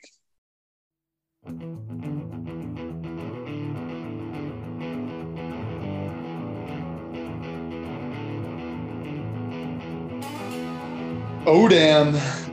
It is that time again for Tyler to talk about baseball um, for his segment. And we're going to hear about the oh, damn moments of the week. Right, Tyler? Eric, don't sound so excited. Okay, calm down. It's going to be okay. We're going to get through it. Uh, just baseball. Um, so yeah, so first oh damn moment. Uh, Albert, we talked about Albert Pujols being cut by the Angels last week. Uh, he, he found a new home uh, right up the five freeway with the Los Angeles Dodgers. Um, uh, he made his debut tonight. He actually had his first RBI single already ready with the with, with, with the Dodgers. So he's wearing number 55. Um, so uh, big, big move by Dodgers. I think it surprised a lot of people. I don't think the Dodgers were a team that a lot of people thought. Uh, James, we were talking about this last week. We did not mention the Dodgers a single time. Um, so a, a, little bit of a surprise. Um, for me, it, it kind of makes sense for the Dodgers. It's like cool, another another great bat uh, for Albert Pujols. I thought it was a little bit of an interesting move for him. Um, but James, what do you think of, of that, and why do you think uh, Pujols de- decided to join the uh, Dodgers? I think the reason why he decided to sign there is super simple and super easy, and that's he wants to win a ring. Like, I mean, the Dodgers give him the best chance to do that. That being said, I don't know why he decided to sign there if his main complaint was playing time. He got released from the Angels after an argument because he wasn't getting enough time because they didn't want to play. He, they didn't. They didn't want him at first every third day. But he goes to the Dodgers, who have some depth at first with Max Muncy and Cody Bellinger when he comes back. And there's no DH spot in the NL. So when is he really going to play when um, Corey Seager comes back? Who's is Corey Seager out right now? He's the one that broke sand? Yep. Yep. Yeah. When Corey Seager comes back and Max Muncy moves back to first, is Albert Pujols really going to play other than a pinch hitter role against lefties late in the game? I I don't I don't think he's going to play all that much so I don't know why he decided to sign there if he wanted to play. I mean, I get it. If you want to win, yeah, man, go join the Dodgers and try your best to win, or join the Padres. He had his choice right there. Um, honestly, I'm confused. But on the flip side, it's going to help the Dodgers out tremendously more than just another bat. I think he brings some extremely good leadership skills, a great locker room presence, and can help batters as a whole. I think we've seen, I've seen it recently. I don't know if you guys have, but the Angels, since Albert Pujols left, the Angels were like one of the best offensive teams in the American League. Since then, not so much. Since Albert Pujols left, and this is a very interesting fact, Mike Trout has gone four for 33. Mike Trout started out a 400 plus batting average before Albert Pujols left. Albert Pujols left, and he's a little bit over 300 right now. Like his batting average has dropped tremendously since his mentor is gone. And I think that mentorship is going to translate pretty well for your Dodgers team. And I'm good job for you guys. But I mean, in conclusion, it's like nobody was going to give him a full time job anywhere in the MLB. So if you're going to sit the bench, might as well sit the bench on a winning team. Yeah, I thought again. I thought it was. I was more surprised for Pujols, and I was watching his uh, his interview today, um, and you know the the reporters kind of kind of asked that same question. He's like, you know, we thought you guys you wanted more playing time, so what was your reasoning for joining the Dodgers? And clearly they have a you know, know as as you mentioned, you know, very very good first baseman already, and no DH, so you're playing first base sometimes, not all the time uh, Pujols, I guess, you know, kind of refuted those reports that he uh, wanted to play more, that he had an argument about more playing time with the Angels. Again, he said, she said, who knows what really happened there. Um, but either way, he's, he's, he's with the Dodgers. Um, I think, I think it might have been also kind of a family decision. I think, you know, his base being in LA. Um, I don't know if he wanted to uproot everything and move to a completely different city. Um, moving, you know, 30 minutes north, I think is a little bit easier. Um, but who knows? Um, I'm excited to have him. As, as I mentioned, he already has an RBI hit with us. I think he's going to be a, a, great addition. Uh, we, we, could always use better power against lefties. Lefties is one of our Achilles heel. So having a guy that can hit lefties well is, is, is going to be good for us. So uh, we'll see how we'll, we'll, we'll see how he does. Um, but, but I'm pumped to have him um, on, on the Dodgers. I think it'll be, it'll be uh, very, very, very cool. Uh, moving on to my uh, second oh damn moment, uh, the Minnesota Twins are in a tailspin right now. Uh, they are not doing very well. They are last in the AL Central, which, which is impressively awful because the Detroit, the Detroit Tigers are in that division. Um, they have the worst record in baseball. Um, we, some of us, I believe, picked them to win the division. Most of us picked them to at least make the uh, postseason. Uh, we're standing here. We're we're approaching the end of May. Um, Tradon, is it panic time in Minnesota and are their postseason hopes gone already, or do you think they can turn this around? Oh yeah, they're fucked. That's it. They're dude. There's nothing. They just they just let up 16 runs this game, and 16? they needed that fucking game. Like, dude, like they're so beyond fucked. It's not even funny. I mean, like let's be real. Like, okay, okay, here we go. Let's look at some stats, shall we? The pitching has been so bad like it's been so bad. They have a league, or I'm sorry, they have a team ERA of 4.63, which is like, eh. But let's look at some of these. Uh, let's look at some of this. They have Matt Shoemaker, who is a starter. He has a 6.62. Why don't you make some shoes and get the fuck out of baseball because you suck.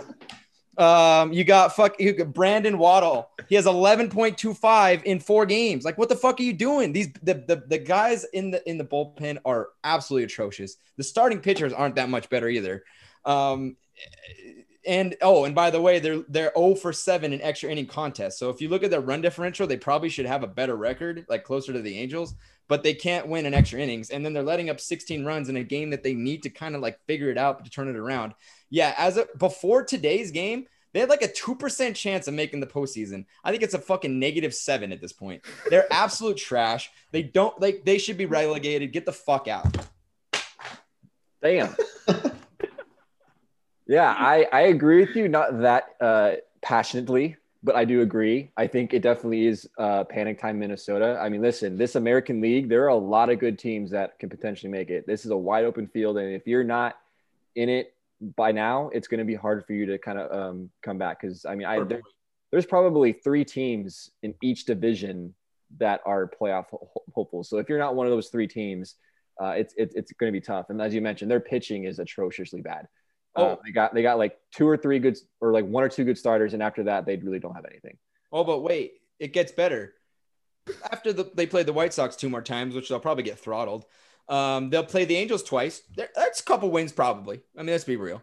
But after that, they got the Indians, who are playing decent baseball. They got the Royals and the and the Orioles back to back, who are just like, like okay, that's kind of your chance, maybe. But then you go back and you just you you, have a you play the Astros, you play the Yank. I mean, you're so screwed, beyond screwed. It's just so funny how beyond screwed they are. Yeah, I think a big thing too is you know I don't a lot of us did not expect the Indians uh, to be as good as they are.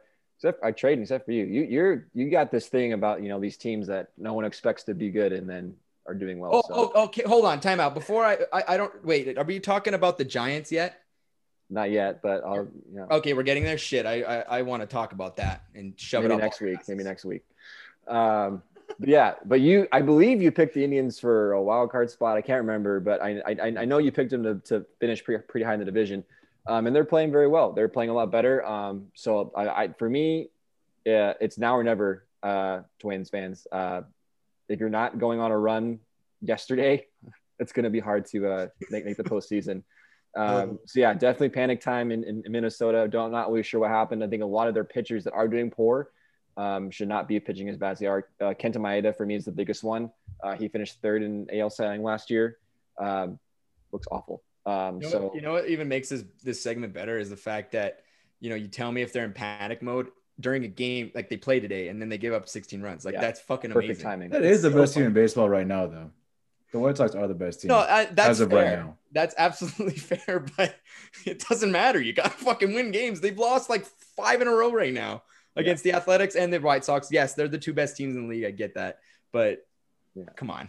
And then, like I said, it's not like we're talking. You know, you know, they're like a 500 club and they're only you know five or six games back of the division. No, you know, their worst record in baseball. There's no team worse than the Minnesota Twins right now, who a lot of people picked not just to make the playoffs, but to win the AL Central. So, Guys, the Pirates are better than the yeah. Twins. That's, that's, the, the Tigers are remember I shit on them half a game, but like still, it's crazy. Why all right. do I pick the teams that just are terrible? I don't, I don't get Who it. knows? Um, all right, my third oh damn moment. This is, this is a little bit of a fun one. Um, I'm a, this is my one uh, screen share I got for you guys. Uh, a fan made a pretty incredible catch of an Aaron Judge home run. Um, this was ha- this happened in Sunday's game um, against the Baltimore Orioles. They were playing in Baltimore. Uh, classic Aaron Judge uh, mass shot here, deep into left center field. And if you watch closely, um, if I pause it, if I can point him out, this kid right here in the red shirt. Okay. Oh. Yeah, I missed that. Yeah. I had no, no idea what just happened. Hard to tell. Look at it again. oh, clearly. Here we go. Boom. Pretty incredible catch there. Um, unfortunately, there's not a slow mo of the guy, so it's not the best video. Um, but basically, he, he he made the catch no look over over his shoulder.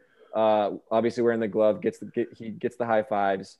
Um, so I think it's always fun with baseball games um, to see fans make pretty awesome catches like that.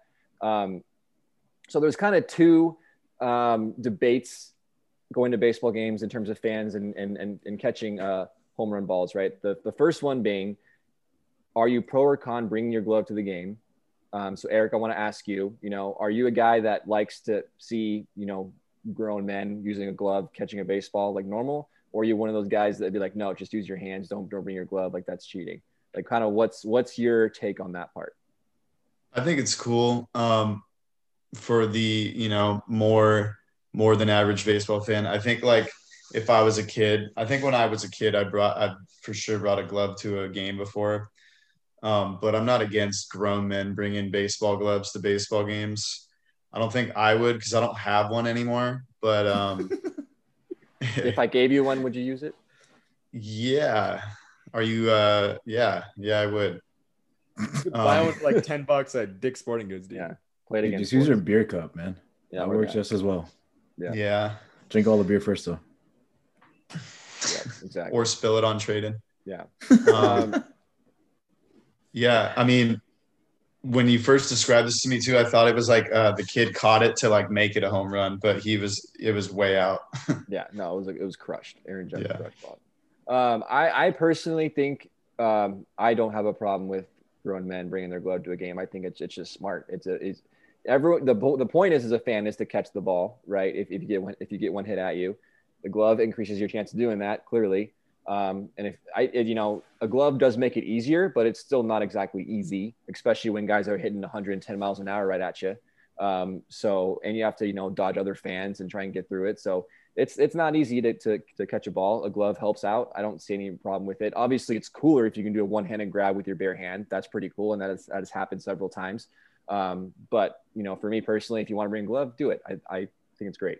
Um, second one is if you're at a game, you're you know you're cheering on your home team, who whoever that is. If the opposing team hits a home run and you catch that ball, you know the kind of the the, the, the tradition is if the opposing team hits hits a home run, uh, you throw the ball back on the field because you don't want it because it wasn't your team that hit it.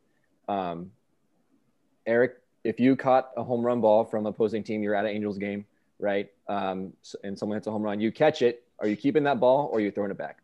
I didn't know that's actually tradition, but uh, if the player, it's like a legendary player that's not a dick, um, I'll I'll give the the ball to like a little kid sitting nearby or something. Um, yeah.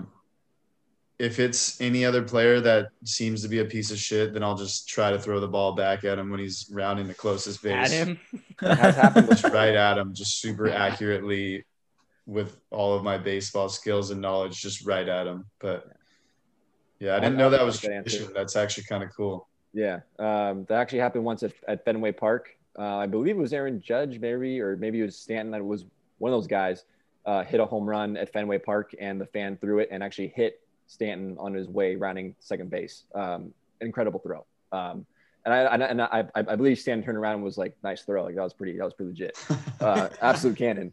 Um, but yeah, uh, I agree with you. I think you keep the ball, or you, like you said, or, or, or you give it to a kid. I think it's foolish to throw the ball back.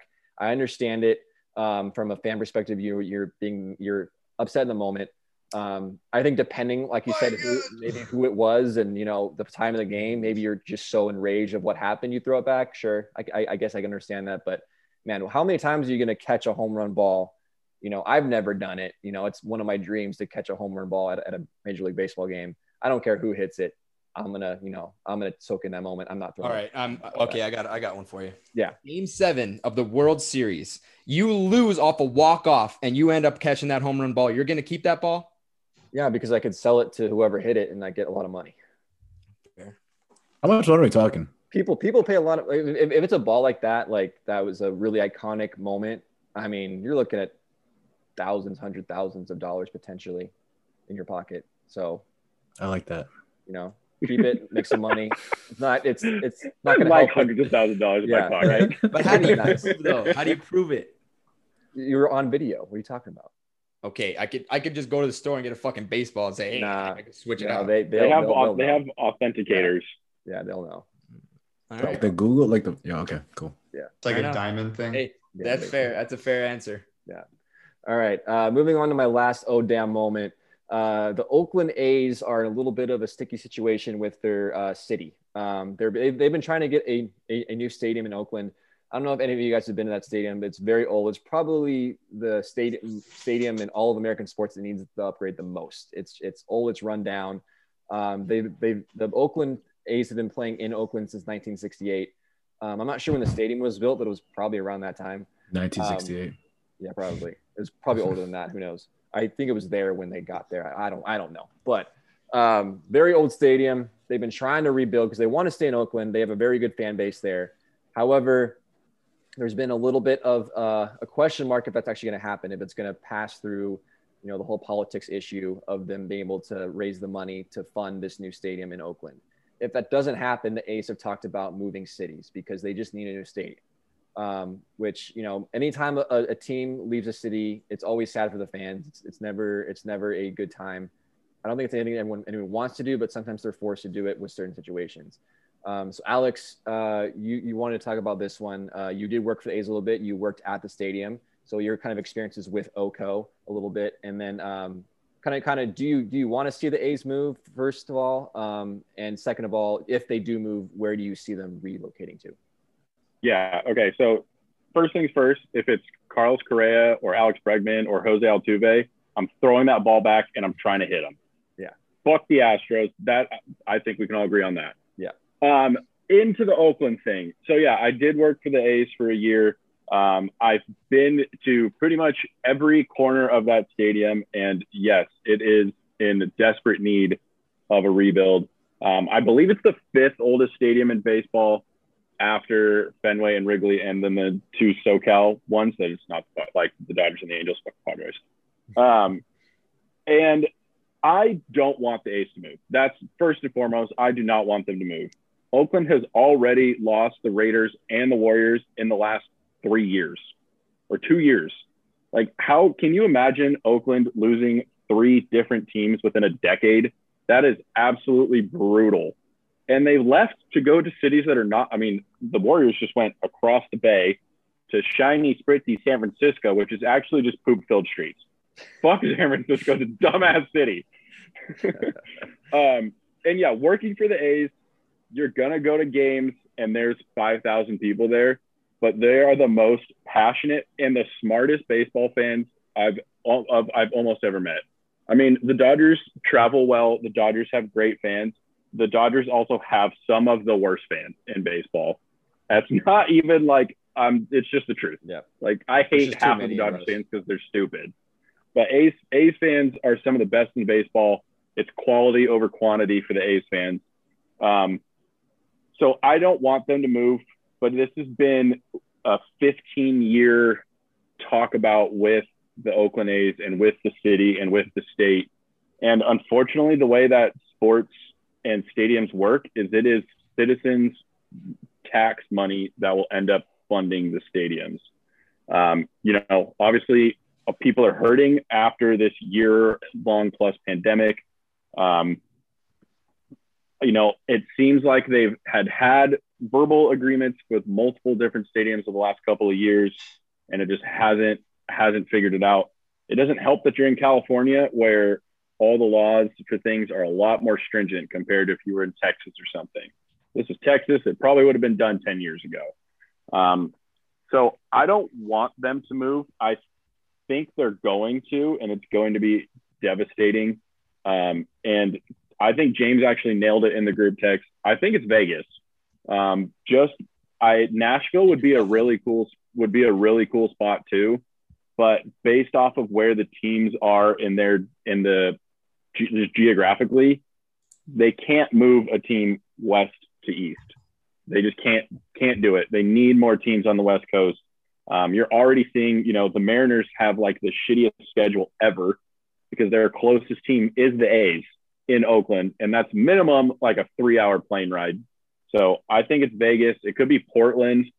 Um, I really, I was talking about this with Ashley, and I really like the idea of Vancouver and another Canadian team. I don't know how that would work because all those Vancouver fans are already Mariners fans, and Seattle is, you know, it's right there. Um, but for my A's fans, and I love the A's, like, you know, I'm a Dodgers fan, and older Dodgers fans and A's fans don't get along but that was five years before I was born, so I don't give a shit.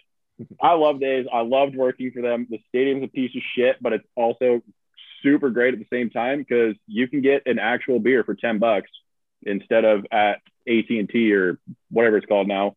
We're getting Coors Light for 17 and you get eight ounces. So I hope they, I hope they stay in, in Oakland. I don't think they will, but I think it's going to be either Vegas or Portland where they could end up going. Yeah, I agree with you. I don't think anyone wants to see the A's leave, but at the same time, like it's just with the situation we're in, I think it's more likely that they will leave. Uh, believe their the lease their current stadium ends in 2024. Um, so maybe you got three more years after this, which again, I, I hope they figure it out. I, I hope something happens um, and, and they stay in Oakland. They get a brand new shiny stadium. Um, and you know, we don't have to be all sad about it. Um, but yeah, it's not looking good right now. Um, like as you mentioned, it's been a long going process. They've been trying to get a new stadium forever and just hasn't, for whatever reason, kind of worked out. Um, so you know, we'll stay tuned, and we're obviously going to keep an eye on that. Um, it's probably going to be a long, drawn out process, um, but you know, hopefully, I think we're on agreement that we would like to, the Oakland A's to stay in Oakland. Um, Eric, that's all I got for my oh damn moments of the week. Thank you guys for uh, chiming in on, on your takes, and uh, looking forward to the next one. Thank you, Tyler, hey, for another. Uh, Blues just scored, by the way. We have a tie ball game in hockey right now. Um, it's dude, don't don't get excited. Binnington has been standing on his head like I said he would. Um, and the President's Trophy team is now looking at a loss at the first game, possibly. Oh I mean, they God. still have a whole nother period, but yeah. Anyways, when we come back, we're talking uh, who pulled away from the NFL draft with the best and the worst picks when we come back.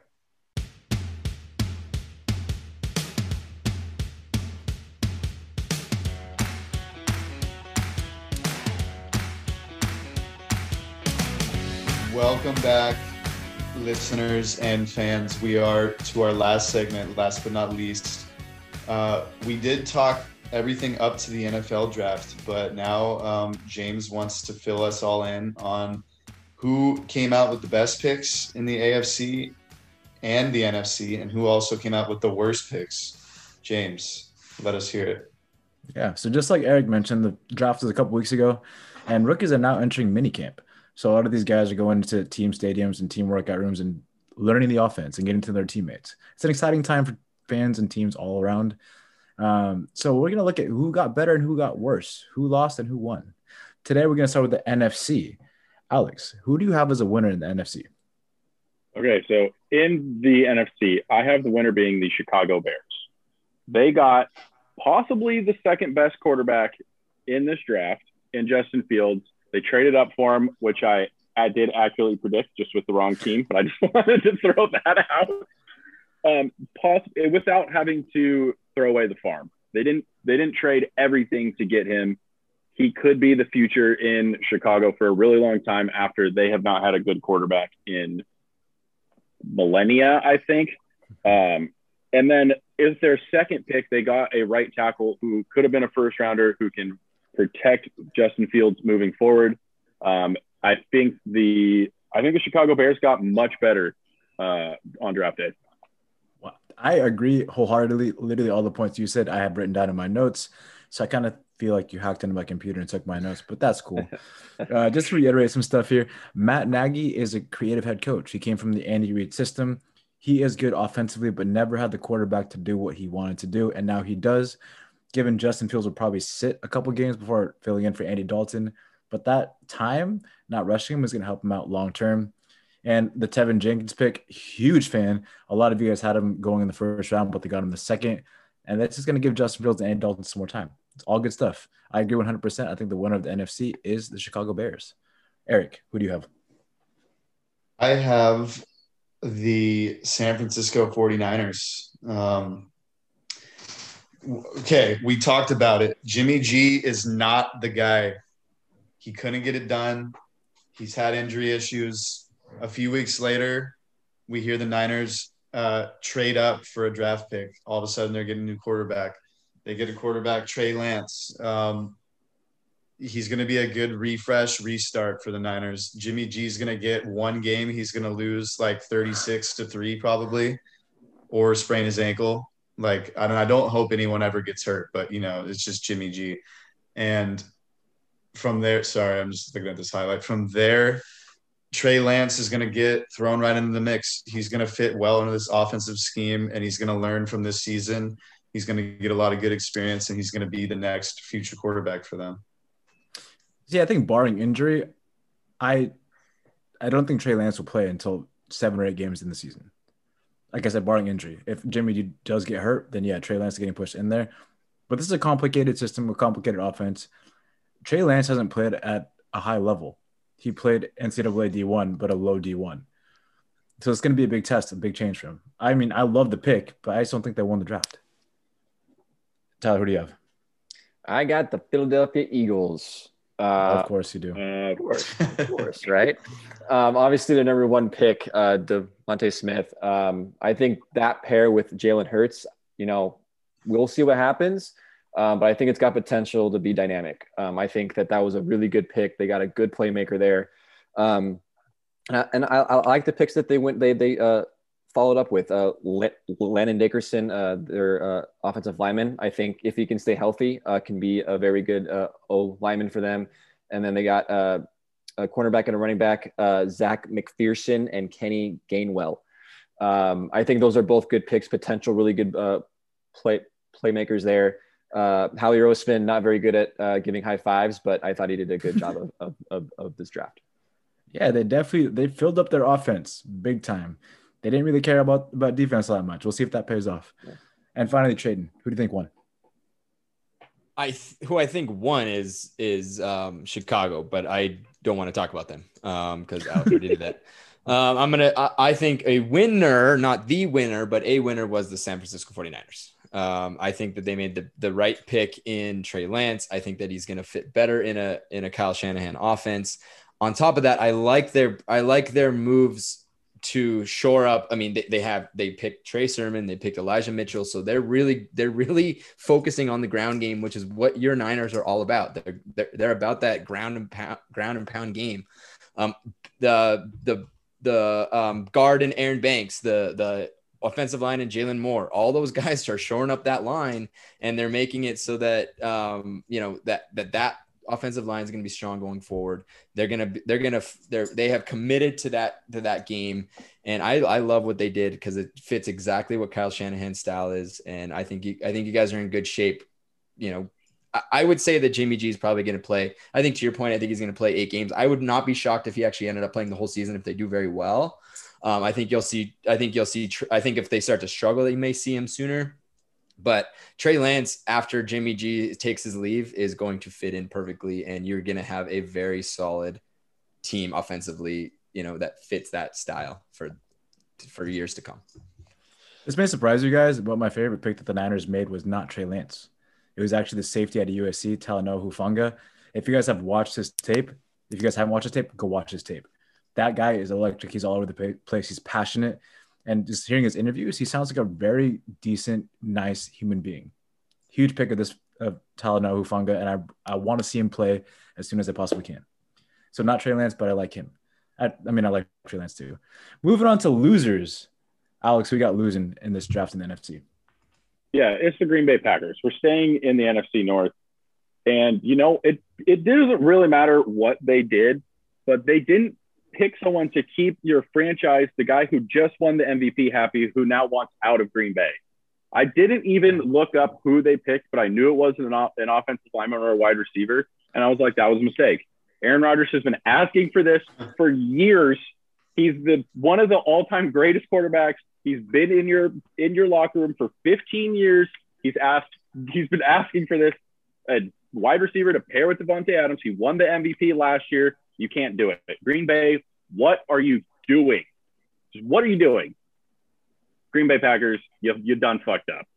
Dude, I love that answer. That was a great answer. Eric, who you got? I got the Seattle Sea Chickens. um, they get a wide receiver, D'Wayne Eskridge. Uh, Russell Wilson, the most sacked quarterback in his last nine seasons. Um, yeah. So you need an offensive lineman, protect Russell Wilson, the only guy keeping this team alive since they won that Super Bowl. Uh, draft another wide receiver, I guess. Whatever. I don't like him anyway, so it's okay. Um, but yeah, it's no protection for him. Still, they will remain a similar team, just another wide receiver that can probably catch his passes. Eric, believe it or not, I agree with you 100%. I, I don't believe the Seattle Seahawks. uh, the fact of the matter is, they only had three picks in the entire draft, and they had picks around two, four, and six. And as you had mentioned, they did not use, they didn't pick an O lineman until round six. Their first pick was a wide receiver. They picked a wide receiver when you have DK Metcalf and, and Tyler Lockett and run a run first offense. So I feel like Tyler Snuck getting made that pick for them, but they just couldn't change it because, you know, Tyler loves his wide receivers. Mm-hmm. I think that was a huge mistake. Um, Tyler, who you got, man? Uh, I also got the Green Bay Packers. Um, I think is they were the kind of clear loser of this draft. Um, it was, it was a pretty easy pick. Um, oh, the whole Aaron Rodgers drama is going is is a major issue for them. Uh, they didn't pick a wide receiver until the third round, Amari Rodgers. Um, but it's not really going to matter because if the other Rodgers, the more important Rodgers, is gone, you're going to be fucked. So um, I just I don't think it was a good draft for them. They got a lot going on. They gotta they gotta figure out what's going on with with Aaron. But from all reports and what all we, we seeing is he's he's on his way out. So uh, yeah, Green Bay, as Alex mentioned, you done fucked up. you guys are always on the same wavelength, at least three or four times a podcast. It's kind of crazy. Tyler, you got? Me trading. Trading. Um, wow. You're good. There. Okay. In the NFL, there are a lot of team slash quarterback tandems where both both parties need each other. I would say that the the uh, the Chiefs and Patrick Mahomes, the the Patrick Mahomes is that good because of the organization that he's part of. Andy Reid's a huge part of that. Who he's who he's surrounded with is around that. There's not very often that you see a quarterback that is needed more than the than than he needs the team. Does that make sense? Except the Green Bay Packers. There's this particular team. If like Aaron Rodgers does so well, even though they've given him nothing. They've drafted a cornerback in 2018, a linebacker in 2019, a quarterback in 2020, and another cornerback in 2021. And this guy is having no help. The, the Green Bay Packers are about to lose Aaron Rodgers. And the, the era of back to back Hall of Famers, Brett Favre and Aaron Rodgers, is going to end. And the Green Bay Packers are going to be fucking terrible. You guys are fucking losers. Get the fuck out. I love your passion, this podcast. It's all over the place. It's amazing. So much energy. I love it. All right, guys. You guys decide uh, who lost in the NFC, the Packers or the Seahawks. It's up to you. Moving on to the AFC. Who won this draft in the AFC? Tradon. Let's start with you, man. yes. So I have the Cleveland Browns. Um, dude, the Browns are the ba- the Browns did damn good. Um, I, look, they picked they picked um, cornerback Greg Newsome, linebacker Jeremiah Owusu-Koramoah. Uh, look, we, I thought that they were they were a damn good team, and I you know I I we I talked shit on you know Baker and all that stuff, and they clearly ended up being a solid team in the in the AFC, uh, especially in the AFC North. I would not be shocked if you know we have them in the winning the AFC North next year. Uh, they've done they've done very good moves. These moves are huge. Um, you know, uh, Owusu-Koramoah alone is a huge playmaker and is going to be the heart of the defense. Uh, and for a defense that's already pretty solid, uh, really good. Um, I I really like that. I really like what they did. Um, they're continuing to to build this team and you know even if you don't have an elite elite quarterback i think that he's going to be good enough um, because you have the coach you have the organization you have all these picks or these um, you know this these players that are surrounding baker to, and make him look better than he probably is which is kind of what you're supposed to do so i like it I like you know it's crazy because the Browns went from your the team you hated the most to the Brown the the team you love the most. Really, and that's the reason why is because when the dad left the house, the kids didn't throw a party, right? Exactly. They brought home. He brought home more kids. That'll dude, help them out with the bro, chores. It's just it's that, dude. That's just how it works. now and they're they're all like you know groomed. You know they're not they're not you know wearing baggy clothes. They're groomed. They're t- they're buttoned up and they're ready to fucking play football. I love it. Alex, who you got, man? Okay, so typically what teams do when a draft comes around, they look at what they need and then they draft what they need. Tradon, you fucking nailed it. The Cleveland Browns drafted what they needed. They now have an elite defense in an AFC North that has a lot of question marks with those other three teams. Um, I, I, it's hard to say the words. The Browns did a did a good job during the draft. I didn't know that was actually a sentence that was humanly possible to say out loud. Um, but they killed it. They did a really good job. I mean, I don't. I'm just trying to piggy. I'm just piggybacking on what Tradon said. But the Browns have an elite defense that could carry them a long way. Good job, Cleveland. You finally didn't fuck it up. Love it. Eric. Um, the best team in the AFC was the Chargers. Oh. They drafted off offensive tackle Rashawn Slater. Um, and we talked about it. Herbert now has another piece to his O line. Um, they're going to learn how to protect this guy because the more protection he gets, the better he plays. You know what that means? It means the Chargers will actually win games this year. It means they won't blow games. It means they won't lose games by field goals in the last like 30 seconds, which has happened to them the last two seasons. They finally have that piece they got Herbert last year. Um, we see how talented and good that he really can be. Now that he has more protection, this is really going to help them and I think that they're going to be that much better of a team. Interesting. That wasn't even on my radar, but yeah, good stuff, man. Tyler. Uh, I got the Baltimore Ravens. Uh, I that think wasn't on my radar either. I think Wow, Lamar okay. Jackson. Lamar Jackson's going to be happy with Jackson. Uh, is going to be happy with their uh, first round wide receiver pick, R- R- Rashod Bateman. Um, I also think that they added some really good physical um, players on their um, both on the offensive line and the defensive line um, with uh, Odafe Oweh and Ben Cleveland. I don't know if I did the first one right, um, but two two guys I like a lot, and then they added some depth at, at, at cornerback uh, late late in the draft. Um, you know, we mentioned that the Baltimore Ravens. I think we all unanimously agreed that we that they needed a, a wide receiver. I think Bateman, I think fits that role for them. Um, so I think the Ravens did a really good job. I went different than anybody else did. I went with the New England Patriots Hmm. because Bill Belichick got his dude without having to trade any pieces. Like he wanted Matthew McCorkle Jones the entire time, and he got Matthew McCorkle Jones with the 15th pick in the, the NFL draft. What? What's is that his middle name? Yeah, McCorkle. I just love saying it. It's like a salt, isn't it? or like a pepper, whatever it is. McCormick. Oh, that's what that is. anyway, McCorkle Jones. um, he's he's the prototypical Bill Belichick quarterback. Bill Belichick does not run a good offense with a mobile quarterback. He likes people who sit in the pocket and make good reads and accurate throws. That's what he does. I mean, kind of like Kyle Shanahan's system, where it's like you throw the ball to your dude and let him run with it. That's what the Patriots do. Bill Belichick has you show throw short rather than long. Your progression is short to long, not the other way around. And McCorkle Jones does just that. Throws really good short. Uh, the next couple of picks, they showed up their defense. They starting to build from the D line out, and that's just shown dominance because that's how Bill Belichick runs his defense. They're pretty much stacked. I honestly, they're probably going to be another. It's going to be another year of them being a top team because of their picks this draft. Moving on to the losers of the AFC. Tradon, who you got?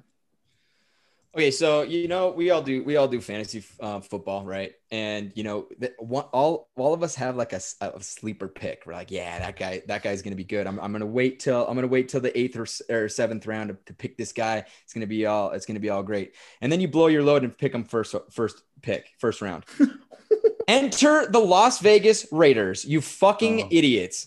The Raiders took Le- Alex Leatherwood at 17, who was maybe at 50 spots below everyone else's fucking list. And there's way better picks they could have picked beyond there. And then they went and picked Malcolm Kuntz, see, Kuntz, Kuntz, and to Divine Deablo in the third round, who were probably like fifth round values. Like, dude, like you.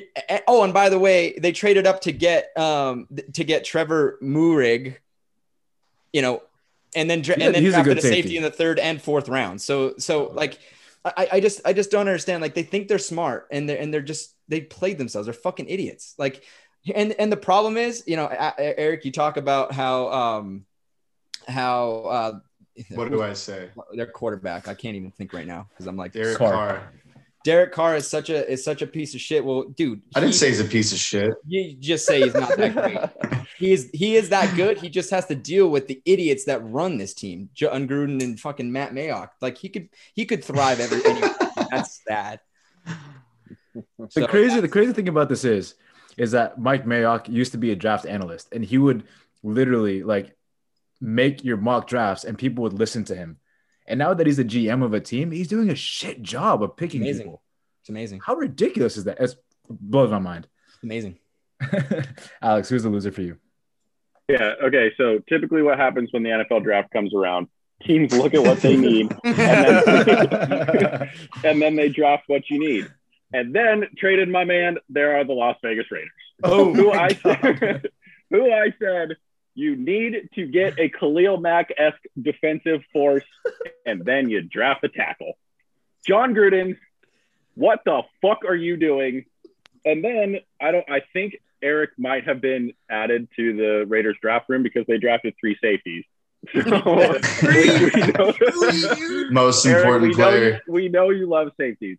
So, you know, hopefully some of these guys turn out for you. But Raiders just, oh, it's, pain, it's painful. man. It's painful. You already had a top 10 offense. James mentioned it when we were going over this. You pick a tackle, you need help on defense. You Trey just mentioned it.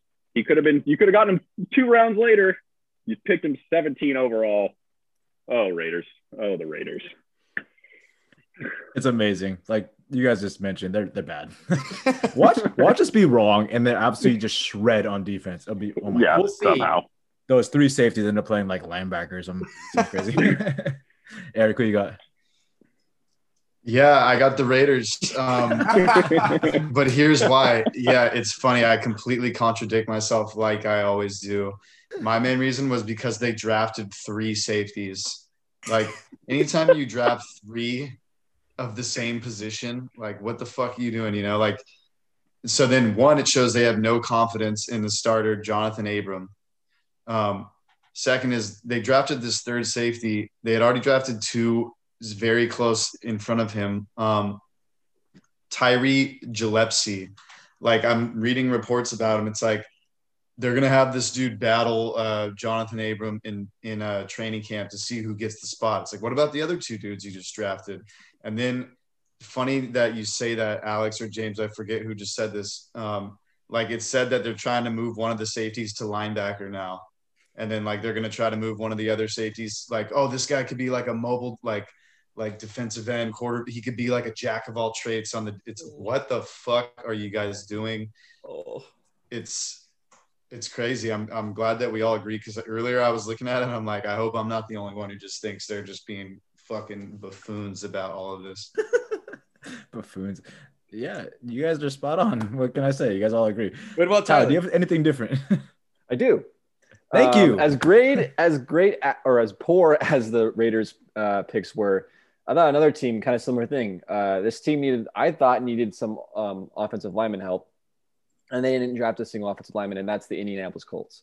Um, I thought that their, their first round pick, uh, Kwity Paye, great, great, great pick, but you know after that, hold on, hold on, hold on, hold on. Wait, wait, wait. You said the Colts need offensive line help Mhm. as one of the most dominant offensive line that this league has had in the last five years. Is that true? Yeah. Hmm. Well, I'll just shut up then. I guess. Yeah, I was like, bro. I guess my Raiders. research sucks. Raiders. You know what I said then. Just shit on the Raiders with us. Yeah, fuck the Raiders. Raiders suck. They need Well, a I- quarterback.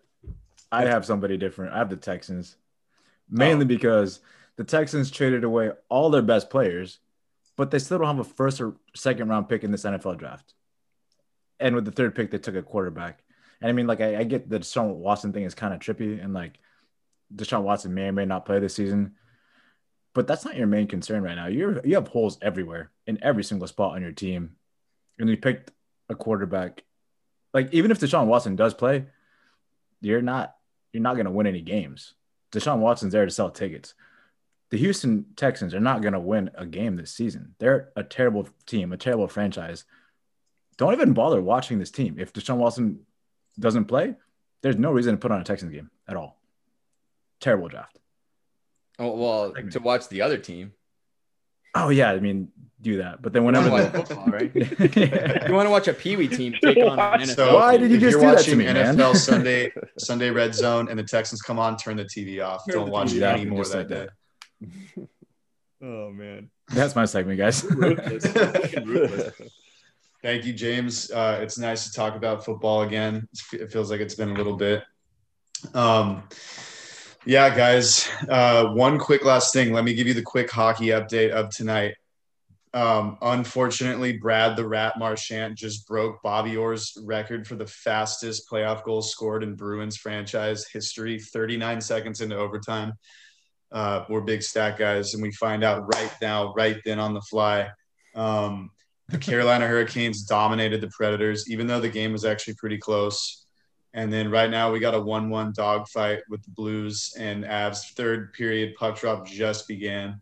Um, so we'll see the Blues come out with a game one upset victory as described earlier by Tradon. Um, you're absolutely But- all in all, the last thing I'll say, um, basically about like a year ago, you know, what was once uh, dicking around at a brewery talking about sports. Oh my God, the Avalanche just scored. Fuck. Um, That's my what was once an idea of just kind of dicking around at a brewery has now turned into like a year's worth uh, of podcast episodes, uh, 47 to be exact. So you know, we want to thank all the fans, all the listeners um, for all your feedback and and just listening to us rant about sports and, and pop culture.